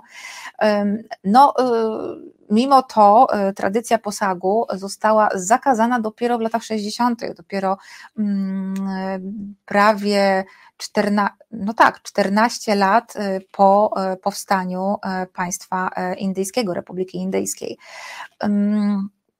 W 1961 e, roku wszedł w życie Anti-Dowry Act, e, który e, totalnie zakazywał, totalnie zakazywał właśnie i żąda, domagania się posagu od rodziny pana młodego, przez rodzinę pana młodego od rodziny panny młodej, jak i wręczania posagu. No i oczywiście powstaje pytanie, no okej, okay, fajnie, to jest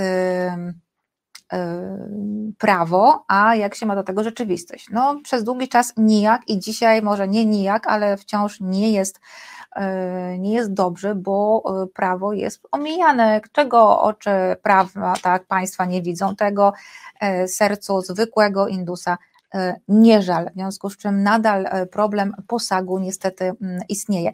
Jest wiele kampanii, Mm, a może najpierw jeszcze powiem, e, że z kwestią e, posagu łączy się tak zwany mm, e, śmierć za posag. To też jest niestety, słuchajcie, punkt w kodeksie karnym w Indiach. Jest problem do tego stopnia, mm, że Policja ma specjalne wytyczne, jak traktować e, takie e, zgony. O co chodzi?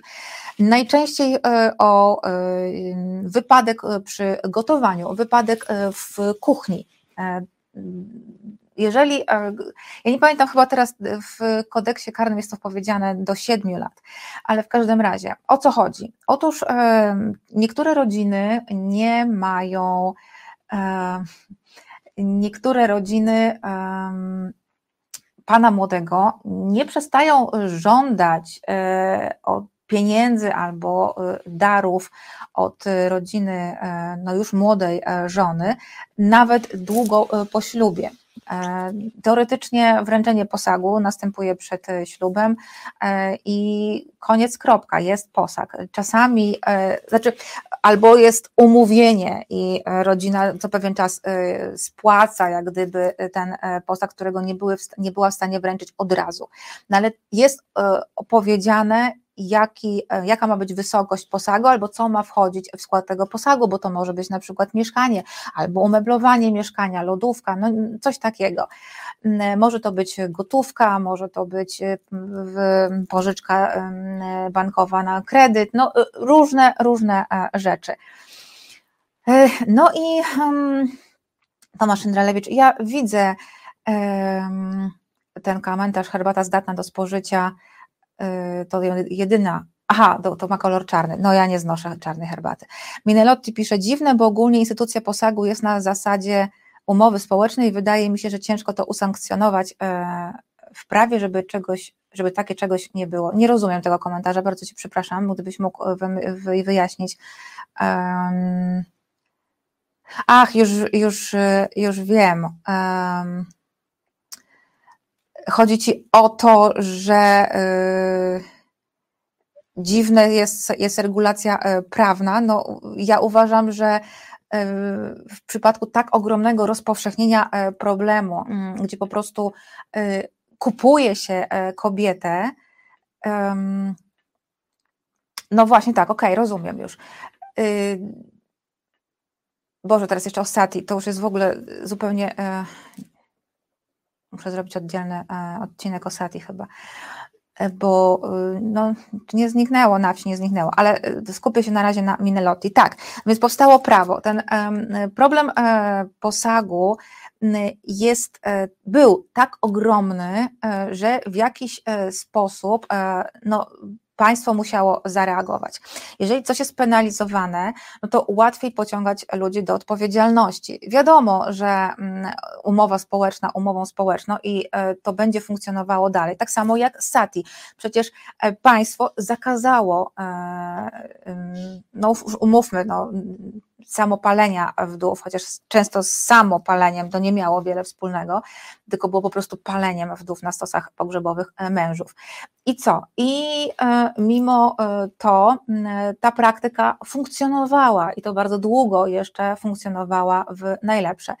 No i w czym jednakże egzekwowanie y, kar za y, domaganie się posagu czy wręczanie posagu być może, mam taką nadzieję, przyczyniło się do tego, że problem jednak jest dużo, dużo mniejszy. Y, dlaczego to jest taki gigantyczny problem? Jedna córka, okay, no tak, ale ciężko jest udowodnić, że rodzice partnerki nie robią tego z własnej woli, żeby pomagać młodym. No okej, okay, ciężko i to na przykład miała dziewczyna, która e, była bohaterką mediów e, kilka lat temu, nie pamiętam w tej chwili jak ona się nazywała, ale e, rzeczywiście um, był, była dziewczyna, która w dniu swojego ślubu przerwała ślub, nie doszło do ślubu, bo rodzic jej przyszli, nie doszli teściowie jeszcze zażądali kolejnego, kolejnego czegoś. E, już nie pamiętam, samochodu, lodówki, chyba lodówki. Mm, I ona powiedziała: Nie, stop, koniec, nie będzie czegoś takiego. E, ona się na to nie godzi, chociaż rodzice byli gotowi e, dać, powiedzieli, że no to będzie wstyd dla tej dziewczyny, że ona być może już nie wyjdzie za mąż. I mimo, i rzeczywiście było bardzo ciężkie, tam chyba się skończy, skończyło, w końcu skończyło, brawo dla mnie, mm, że sąd e, oddalił ten, e, tę jej skargę, e, ale wiele, ale niektóre e, sprawy sądowe może skończyły się inaczej. Zresztą ta dziewczyna też narobiła bardzo dużo szumu, że znowu w indyjskich mediach pojawił się e, temat e, posagu.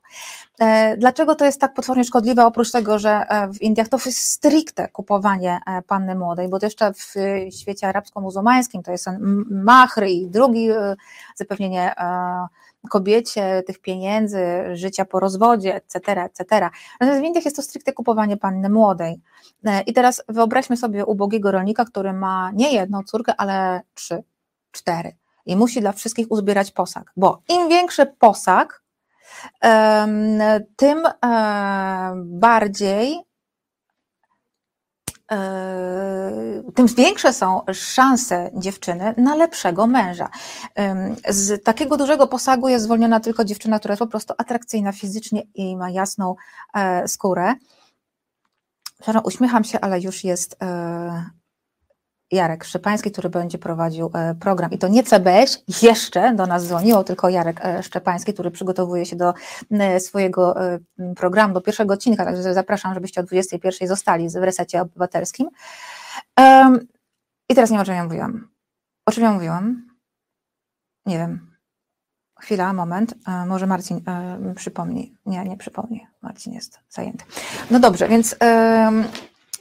Aha, już wiem. Więc jeżeli jest, tak, jasna, właśnie, jeżeli ma jasną skórę, no to już to ją winduje, że tak powiem, w tej hierarchii y, panien młodych i ona wtedy może mieć trochę mniejszy e, posag. Ale jeżeli dziewczyna nie jest atrakcyjna, albo jest średnio atrakcyjna, musi mieć bardzo, bardzo duży posag, żeby znaleźć bardzo, bardzo dobrego męża. Mm, no więc taki ubogi rolnik czy ubogi nauczyciel, no, no, no, no nie wiem, wymyślmy sobie, czy nawet urzędnik niższego stopnia, żeby zdobyć posag na dobre małżeństwa dla swoich kilku córek, e, często musi pracować ponad siły, a i tak i tak nie uzbiera tego posagu. Stąd między innymi bierze się kwestia selektywnej aborcji, o której ktoś e, tutaj w komentarzach e, wspomniał. Druga sprawa to, są, to jest właśnie to, co y, ja mm,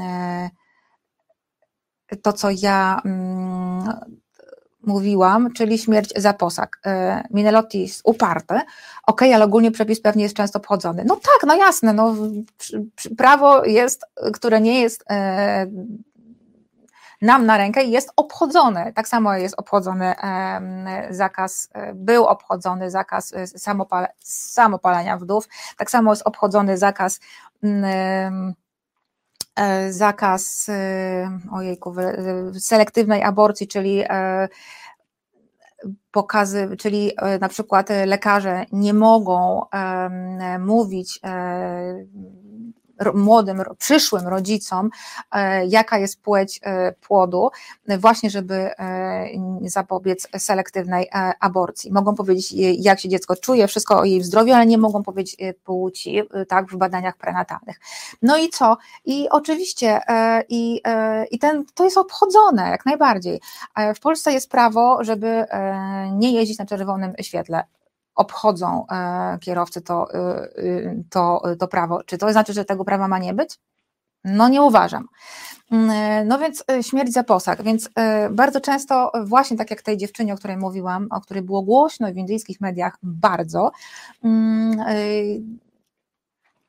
mm, rodzina nie przestaje wysuwać kolejnych żądań. Albo na przykład mąż chce zmienić żonę i wtedy dochodzi do czegoś takiego jak do wypadku w kuchni no te kuchnie w, na przykład na wsiach są e, jakie są.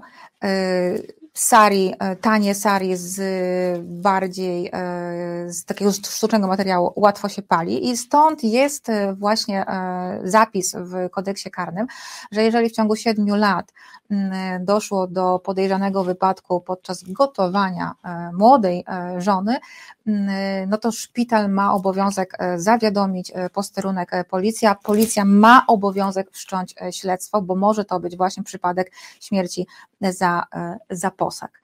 Mm, I w tej chwili nie pamiętam danych, ale te dane oczywiście nie są tak zatrważające, no bo mówimy o całych Indiach. To nie jest powszechne, że się morduje młode żony przecież, ale. E, no, mówimy o północnych Indiach, gdzie przyrost naturalny e, jest duży. E, średni przyrost naturalny w Indiach to jest, nie wiem, czy to jest pytanie, czy to jest kropka tam. No więc jeżeli to jest kropka, to nie, to nie jest prawda. Mówimy o całych Indiach. Mm, jak najbardziej całych, chociaż oczywiście są stany indyjskie, gdzie ten proceder jest bardziej lub mniej nasilony. Na przykład na przykład, y, tak samo jak y, kwestia selektywnej aborcji jest naj, chyba największa w stanie, albo była w największa, y, największa jeszcze niedawno, bo nowych danych jeszcze nie mamy, niestety. Wiecie też, że się spis powszechny bardzo mocno opóźnia, więc też nowych danych, super nowych danych jeszcze nie mam, ale jeszcze do niedawna ta kwestia selektywnej aborcji dotyczyła głównie, kochani moi, stanu Haryana. E, Menelotti Blanka, ja zmykam, dziękuję za super odcinek, e, jak zawsze, e, do końca obejrzę później, może coś następnym razem o skamerach z okolic Kolkaty. Mm, hmm, ciekawy temat. Okej. Okay. Cecylia pisze, że Indie w ciągu dekady będą trzecią gospodarką świata. Cecylia C pisze to, no rozumiem, um, jako proroctwo. No okej. Okay. Tutaj kto napisał Ben Kruczek, mnie żona w posagu wniosła meble. E, to tak jak moja mama. Wiecie, że jeszcze je mam, tylko są z, przerobione zupełnie.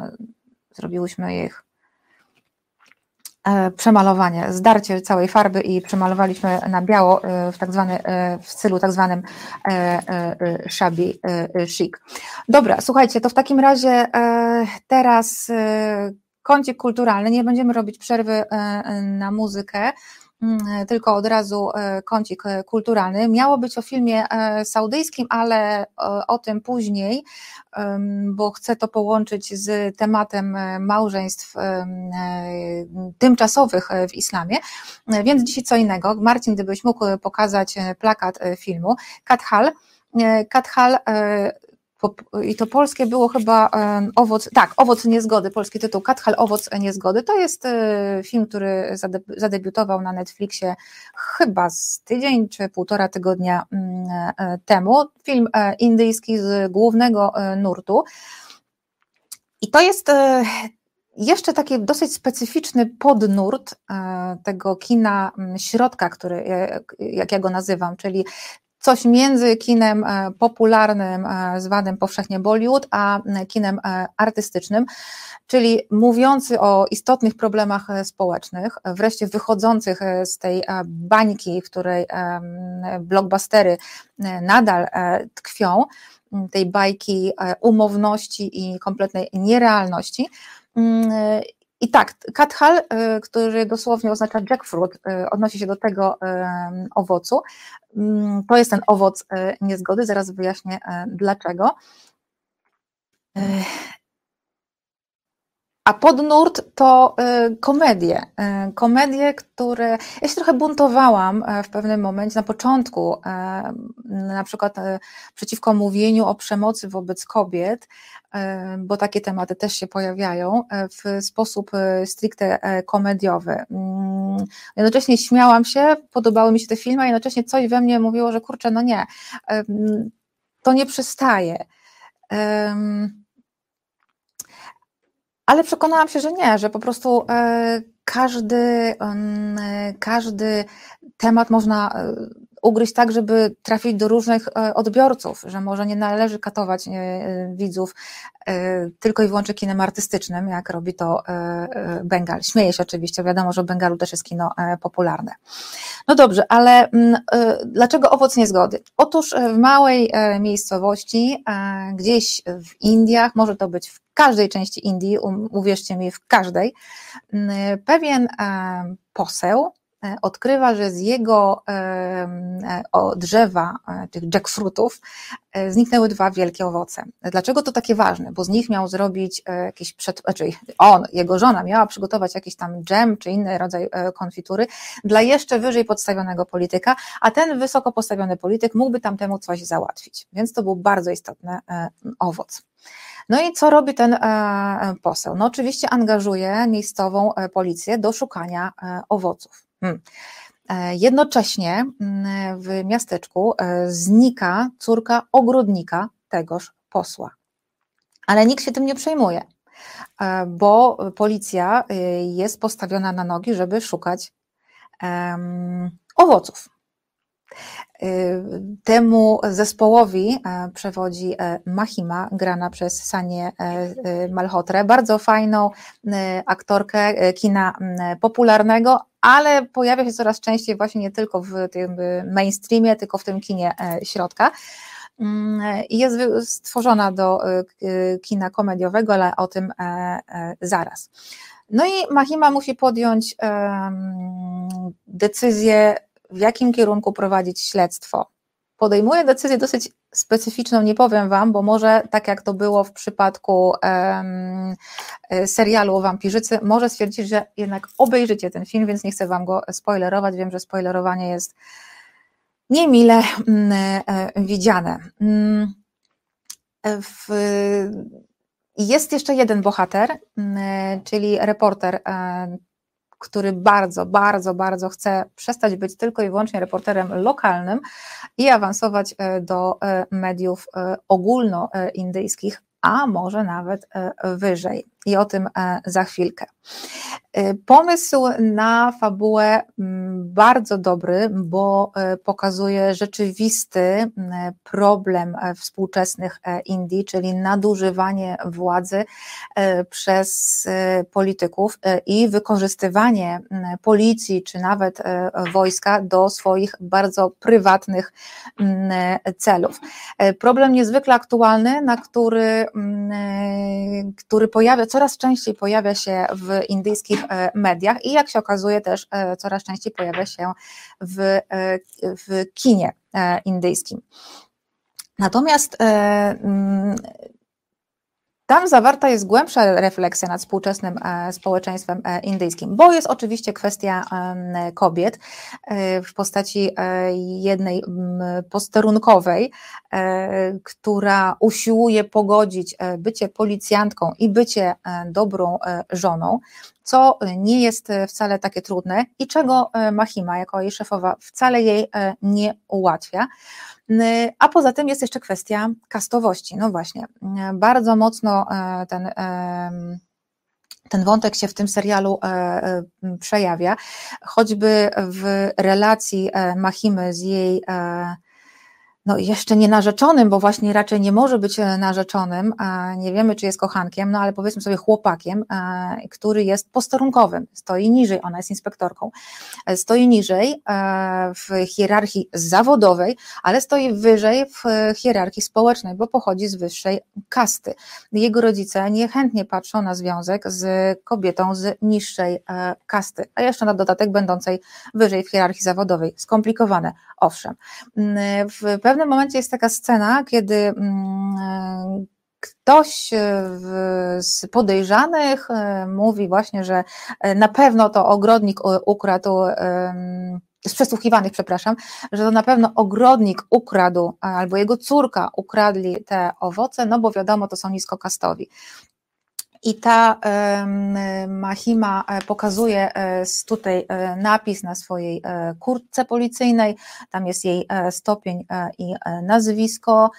I właśnie pokazuje, widzi pan moje nazwisko, ja jestem niskokastowa, bo jak wiecie w Indiach albo nie wiecie, to się już teraz dowiecie, że w Indiach nazwiska bardzo, po nazwiskach bardzo łatwo poznać e, przynależność do konkretnej warny albo e, kasty. Oczywiście w tej chwili nie jest już to takie oczywiste, jak jeszcze powiedzmy sobie 100 lat temu, no ale wciąż pewne nazwiska są przypisane do pewnych e, kast i bardzo łatwo to, mm, to rozpoznać. Y, także mm, jest tutaj ta refleksja nad kastowością. Myśmy o tym mówili z Krzysztofem w którymś odcinku, tak, że ten e, kasty się coraz e, częściej um, pojawiają też właśnie e, w kinematografii. Tutaj jest to bardzo mocno e, wyeksponowane. E, ok, no pomysł fajny, natomiast co z realizacją? Jest ok, mnie się ten film podobał.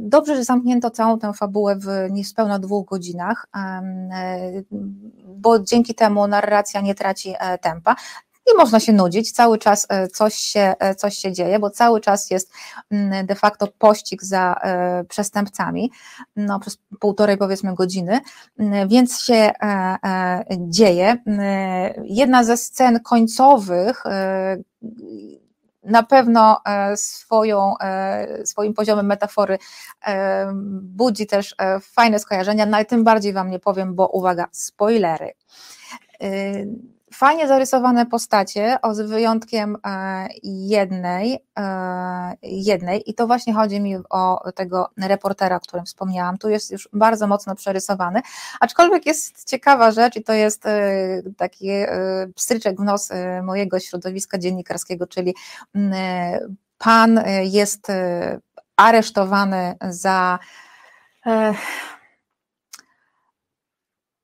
jakby to Wam wytłumaczyć, ujawnianie e, danych e, policyjnych e, i jest tym faktem zachwycony, tak, bo dzięki temu dostał się jako ofiara systemu łamiącego wolność słowa i wolność wypowiedzi dziennikarskiej. Jestem zachwycony, że dostał się na łamy mediów ogólnoindyjskich, a nawet był chyba e, w jakimś tam CNN czy w innej jakiejś dużej e, telewizji e, światowej. Natomiast sama postać jest troszeczkę za bardzo przerysowana jak na moje, moje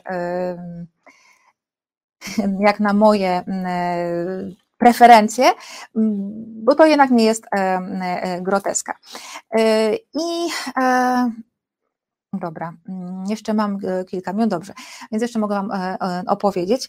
Mm, poza tym, mm, oczywiście Mahima, no to jest główna bohaterka, świetnie zagrana przez Sanię Malhotre, absolutnie świetnie, dziewczyna urodziła się do tego, żeby zagrać tę rolę, ale też postać jest bardzo dobrze napisana, jest wiarygodna, a przez to, że jest stawiana przez scenarzystów no, przed trudnymi bardzo wyborami i decyzjami, dla każdej e, kobiety y, dostaje się bardziej e, bliska e, widzowi, bo przecież kwestie różnic w hierarchii zawodowej dotykają każdej kobiety pod, na całym świecie, pod każdą szerokością geograficzną. Będzie to problem, że mężczyzna na przykład zarabia mniej, czy zajmuje niższe stanowisko.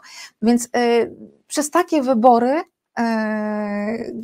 końcowa scena jest e, w tym przypadku naprawdę dobra e, pod tym względem, jak można chcieć dobrze, a i tak, i tak wyjdzie jak zawsze. Mm, e, każdym razie no, tę postać się lubi i się jej kibicuje. Poza tym konstabl Sorabh, czyli jej ten niedoszły, przyszły, potencjalny narzeczony, troszkę zbyt mdły, ale fajnie e, zagrany przez aktora, który e, po raz pierwszy wystąpił w filmie e, fabularnym. Mm, więc jak na debiut jest naprawdę dobrze, natomiast scenarzyści mogli dać mu troszeczkę więcej pazura. I jest jeszcze kilka postaci drugo czy trzecioplanowych, które też zwracają uwagę. Fajne zdjęcia, bardzo. Ja to na to zwracam dużą, dużą uwagę. Pięknie się ogląda, bardzo ładna panorama Indii. I tutaj, o właśnie, E, czy Agata pisze, zastanawiałam się, czy obejrzeć ten film, dziękuję za ten temat w kąciku e, e, kulturalnym. Mm, dzięki Agata, no tak, wiedziałam, że, ty, że jeżeli kino indyjskie, to na ciebie mogę liczyć. Obejrzyj, no dwie godziny to nie jest dużo. Mm, myślę, że, że ci się spodoba, jeżeli jesteś zainteresowana tematyką indyjską, a wiem, że jesteś, bo można się o współczesnych Indiach bardzo mm, dużo dowiedzieć. Także to jest raczej forma e, satyry. Może się wydawać oczywiście e, zachodniemu widzowi, że niektóre sceny, niektóre żarty są troszeczkę przerysowane, że ta gra aktorska może być troszeczkę przerysowana, że bardziej w stronę teatralną idzie. No jednak ciągle jeszcze ten, e, ta teatralność wywodząca się z dramatu sanskryckiego, który w pewien sposób ukształtował też kino, współczesne kino indyjskie, no to zostaje, ale myślę, że nie przeszkadza to tak bardzo w odbiorze, mm, w odbiorze mm, tego, tego filmu. Y, także mm, oglądałam też bardzo ciekawy serial Sanctuarium, z kolei japoński, ale chciałabym zrobić cały odcinek programu na temat y, sumo, bo y, serial dotyczy sumo. Dajcie znać w komentarzach, czy taki odcinek by Was w ogóle interesował, bo jeśli nie, to opowiem o tym serialu po prostu w kąciku kulturalnym. Także e, e, piszcie e, proszę, mm, czy chcecie taki, taki temat. W, w przyszłym tygodniu prawdopodobnie opowiem Wam, ojej, znowu będzie Korea, opowiem Wam w kąciku kulturalnym o książce mm, Fiołki, wydanej przez Kwiaty Orientu w niedzielę w niedzielę mm, miałam e, przyjemność prowadzić rozmowę z spotkanie autorskie mm, w czasie targów, e, w ramach targów książki zorganizowane przez Centrum Kultury mm, Korei i Kwiaty, wydawnictwo Kwiaty Orientu. Xin Kyung-sun była e, w Polsce. Bardzo ciekawa rozmowa, nie wiem czy była streamingowana można, e, można zajrzeć. I o tej e, książce też chciałabym Wam e, powiedzieć. To jest książka też dotycząca tematyki kobiecej, więc myślę, że tam się tak fajnie to, to złoży. Kapitan Stratford y, pisze, że temat interesuje, Ben Kruczek, Sumo jest. No dobra, to ja postaram się poszukać e, eksperta, bo to nie, ja sama się wiele o Sumo dowiedziałam z tego, e, z tego serialu, postaram się poszukać eksperta. W przyszłym tygodniu, e, w przyszłym tygodniu, jeżeli nic się nie zmieni, to doktor Karol Wasilewski będzie gościem News 24 chciałam powiedzieć, e, e, Azja Inkognita w resecie obywatelskim. Mm, i będziemy, ja chcę, Marian Gongor też, ok, będziemy rozmawiać o Turcji, mm, o Turcji powyborczej. W niedzielę mm, była druga tura wyborów e, w Turcji. Recep Tayyip Erdoğan pozostaje mm, u władzy. E, dzisiaj e, doktor Wasilewski nie mógł być z nami, ale myślę, że za tydzień to też jest ciągle dobra, mm, dobry, dobra data, ponieważ już będzie, może coś wiadomo o koalicjach, bo przecież były też wybory parlamentarne i będziemy już troszeczkę więcej widzieć na temat tego, tej nowej, jak się okazuje, nowej, starej sceny mm, e, politycznej w Turcji i spróbujemy pomyśleć, e, co te wybory, co wynik tych wyborów oznacza i dla Turcji, mm, e, i dla dla Europy, dla świata. A teraz, i to wszystko w tym programie Azja Incognita. Ja Wam bardzo, bardzo dziękuję za, za uwagę.